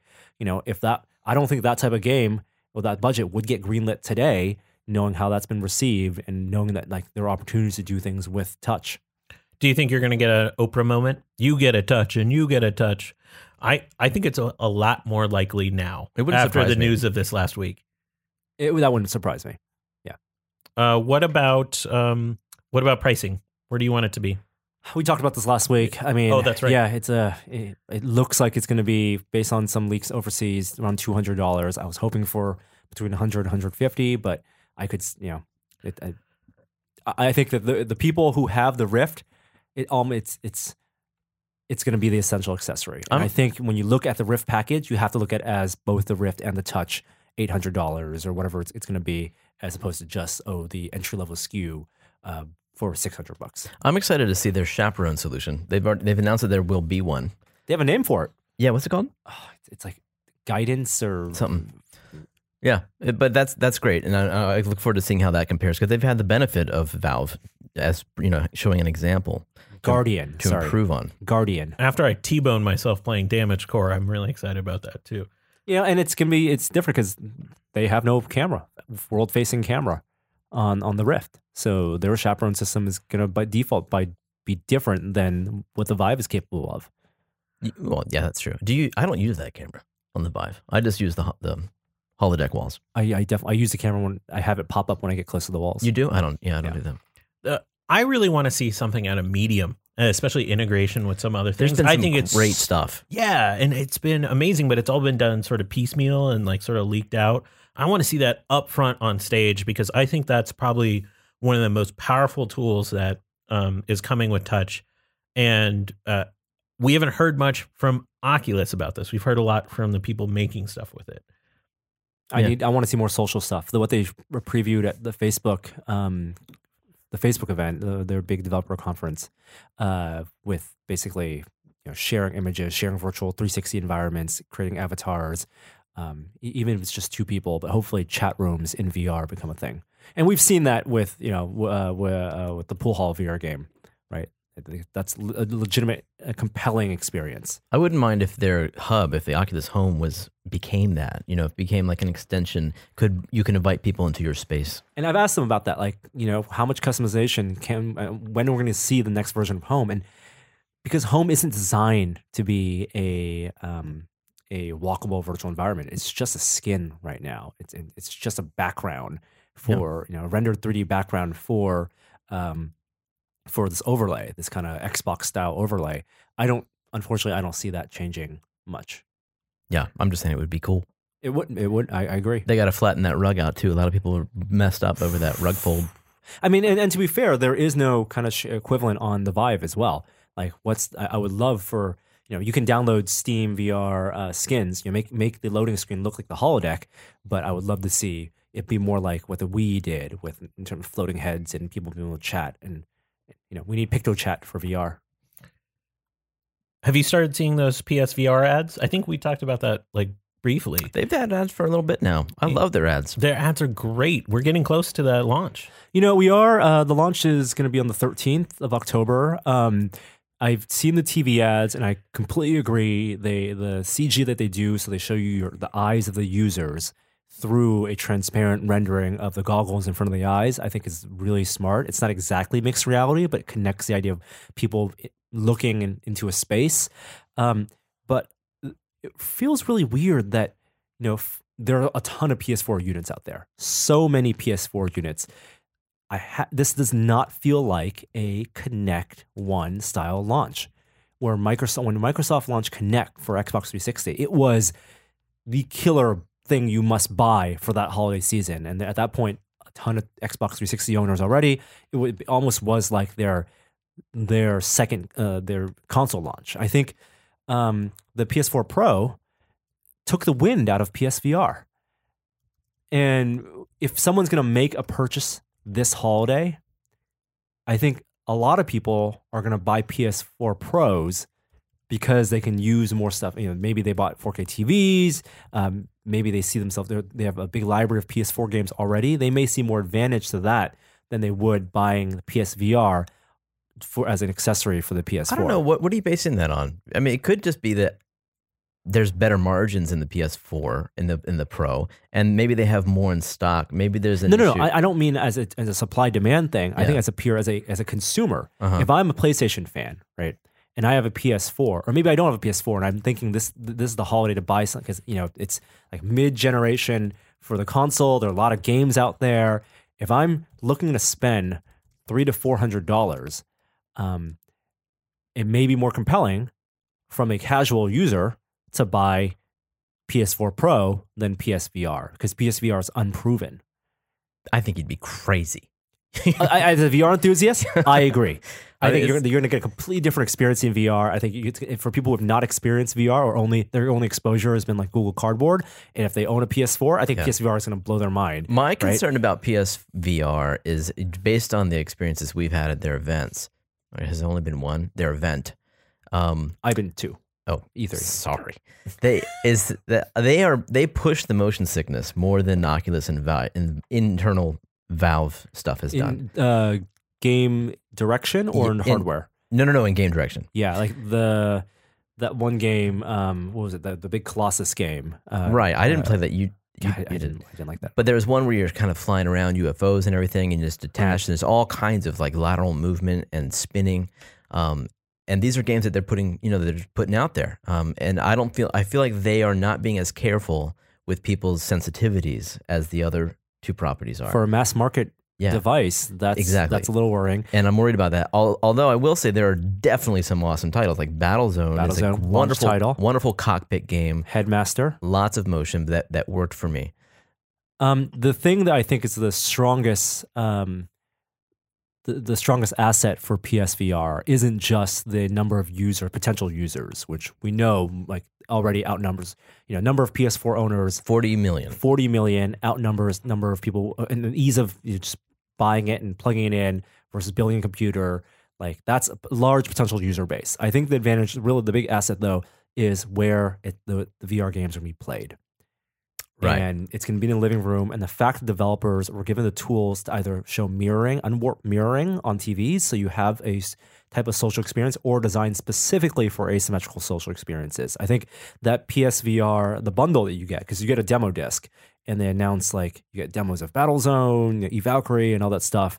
Um, but there's also the uh, PSVR Playroom? Playroom, not Worlds. Worlds is the like their montage of games, but Playroom is going to be the Wii Bowling of PSVR. That's the party game. that's the party because game. everybody's engaged, even the people on the couch. And sometimes you're on the same team as the person in VR, and Yep. sometimes you're the opponent. Yep.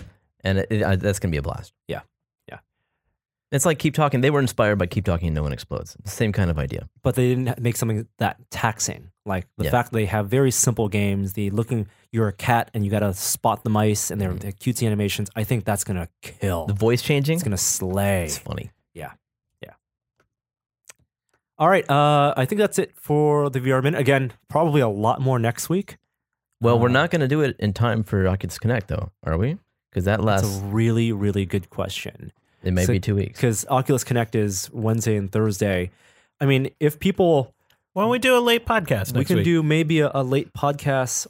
I will be at Oculus Connect on Thursday, and we may Why don't you just do it too? we may just do a, duo? a recording on location. yeah, a Right. pod, a VR only uh, podcast, VR VR hour. uh, the, the VR hour next week.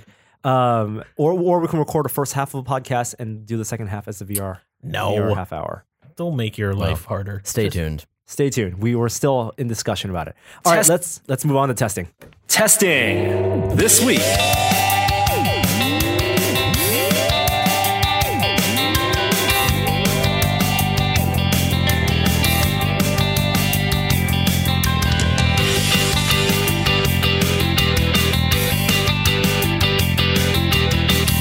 Hey, what have you guys been testing?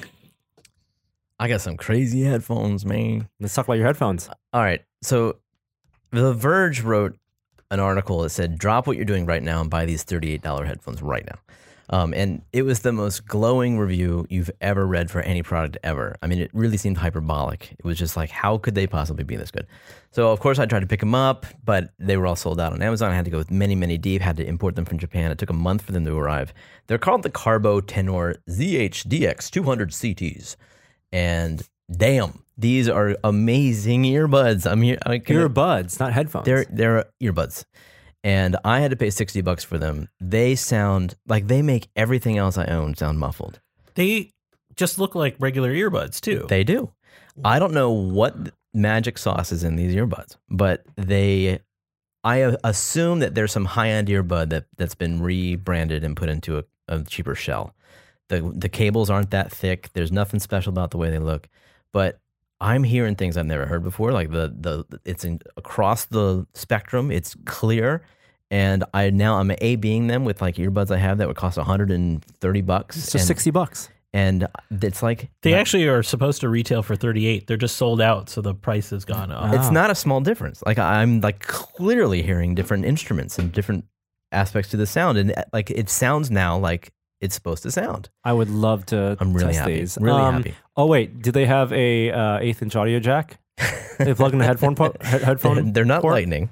They're they're not lightning. Oh, I guess I can't use them. Yeah.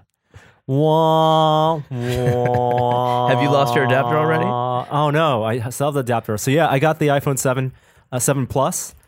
It's jet black, blackest of blacks. Um, you know, the things that interest me, and there are a lot of things to say about this phone, and there's things to be tested and things we'll talk about and when we do a full review.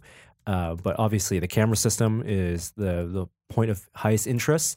The inconvenience of a lack of headphone adapter is number two. Um, other things are kind of then peripheral to that. You know, the new home button, um, battery life, and, and display and stuff like that. It's, I mean, by all reports, it's wonderful display. Um, the camera has been disappointing so far.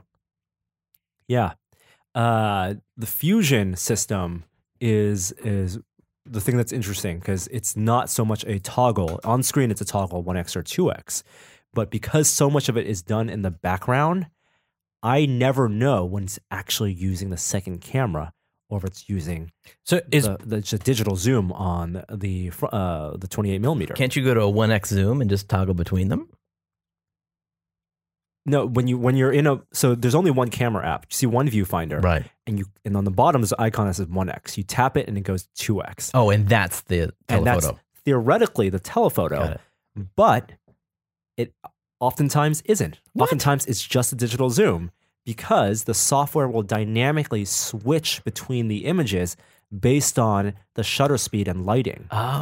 oh. So in most indoor environments, if you're thinking about taking photos in either low light, and I'm not even saying like after dark or like in a bar, but just like in an indoor environment, maybe someplace like the cave or office, and you go to the 56 millimeter, more often than not, it's actually using the 28 millimeter digital zoomed in.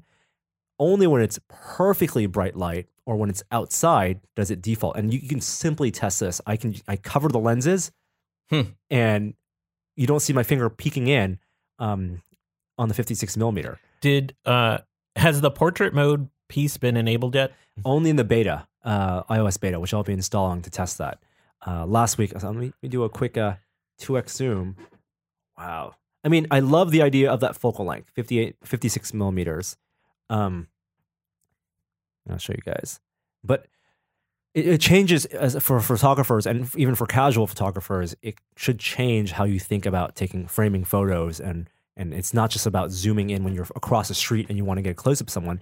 It should change about it should change even when you're right in front of someone how you frame their face and take a portrait. It is really a a normal quote unquote normal lens. Uh, the size of the image on screen is equivalent to the size of the person as you would see it in real life. Um, I love that potential to to it, the potential potential to educate and change how people are taking photos and share their photos. I think it's very clear that A- Apple wants to do that without giving people full hardware control. Well, what they want to do is make it as simple as possible. Right, and blend and and and take away the stigma of digital zoom by just enabling that and then using image processing, maybe sometimes combining both images, sometimes just choosing the one that's better, the wider aperture, to take away the stigma of digital zoom, uh, which thought has been a stigma, you know, for for a long time. Um, you know, we've I've told people never to use digital zoom because you can always just crop in later, even in the app.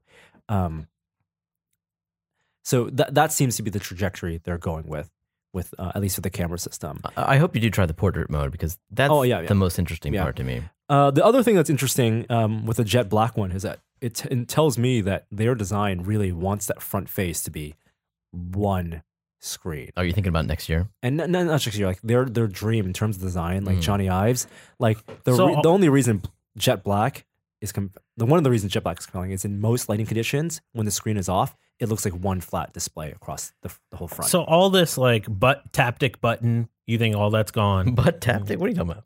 like the the if it if it's going to be just one screen, then Oh, the home uh, button. the home button. That how is they that's, put the that's taptic. such a good question, right?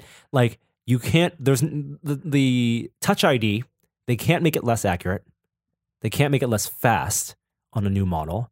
We've taken for granted those things. Touch ID is an Apple Pay and Touch ID are an essential part of their business. And as far as I know, there's no way to put that kind of camera sensor, what Touch ID is, uh, and also the um, capacitive sensor, or you can capacitive, but Touch ID behind a screen. So they're gonna have to either put it on the back if they want a full screen, or not do a full screen and just have the top half of the screen and still have a small button on the bottom. On the bottom, I don't know what they're gonna do.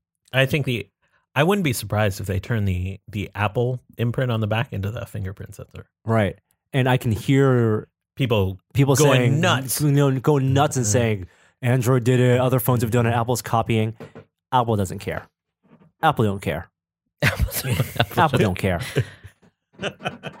You yeah, know- you, you- I think you're right. Uh, The Apple logo will become Touch ID, um, which is weird as a, uh, and I guess that that makes sense because you can still use as a home bu- a virtual home button on the front of the because the Taptic engine works on the front. They would just have an additional sensor, the camera sensor. it's just the moving the sensor. That's not Yeah. a big deal. Yeah. Have you? You know, there's a new reset command now because the home button and power doesn't work And- together. yeah, as a as a Are you going to reset reboot his it. phone? So it's like volume down and power now, Mm. just in case you need to reboot. Yeah, the home button gets it feels fine. I use the strength uh, level three s- response because I want the most impact on that. Yeah. but I feel bad for people who wear gloves. People who live in New York This wear gloves winter. and use their use their. That's why they have capacitant gloves now. No, they don't. Apparently, it doesn't work. No gloves, Glo- capacitive gloves. Yeah. Oh, that, well, you, well, you would need capacitive gloves plus your finger still sticking out for the activation of the sensor, Wow.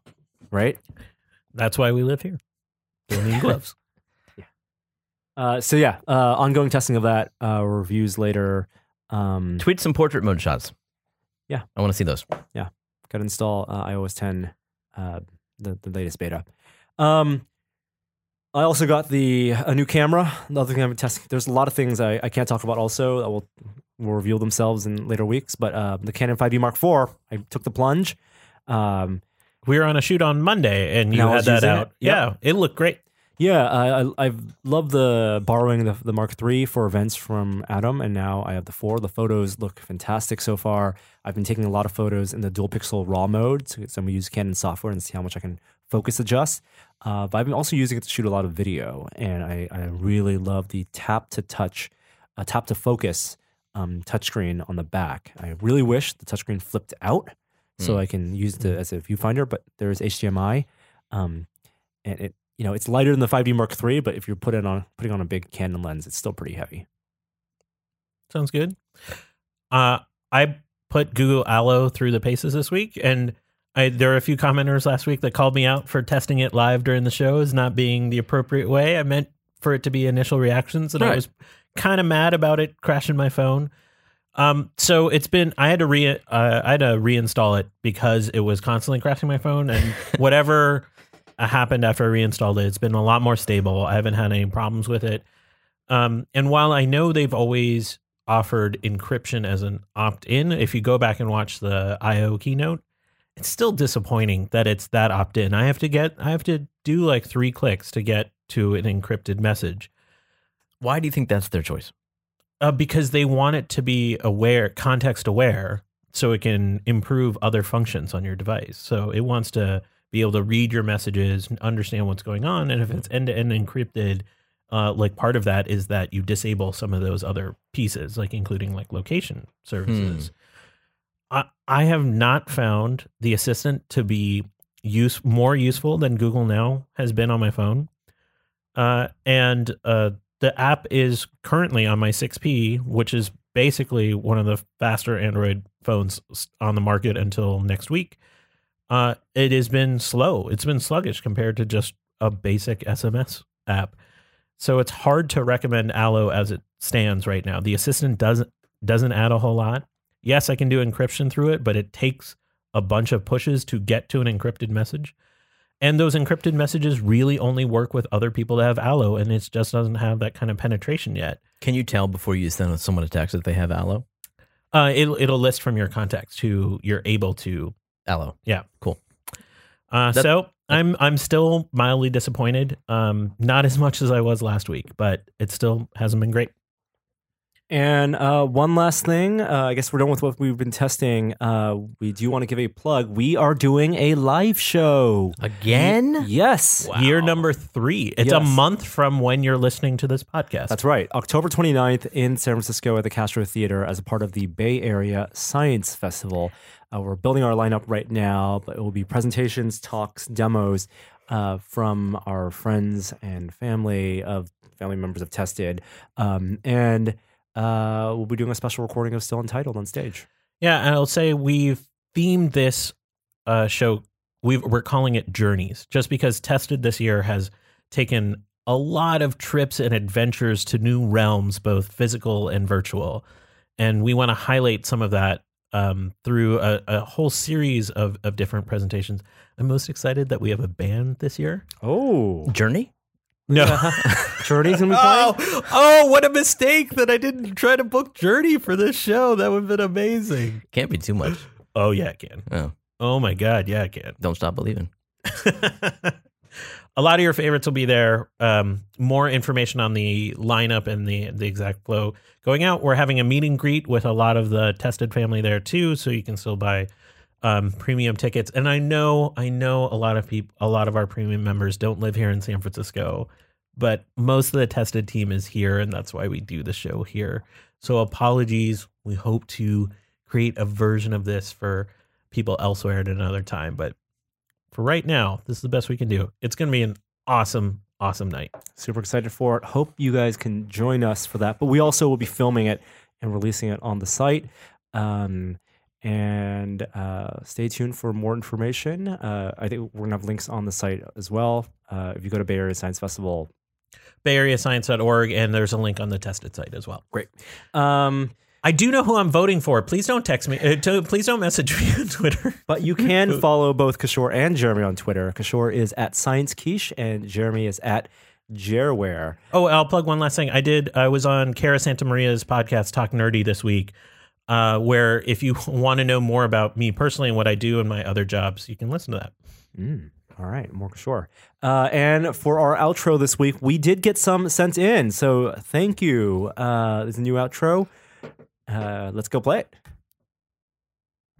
You know what? There- Hi there, I didn't see you. It's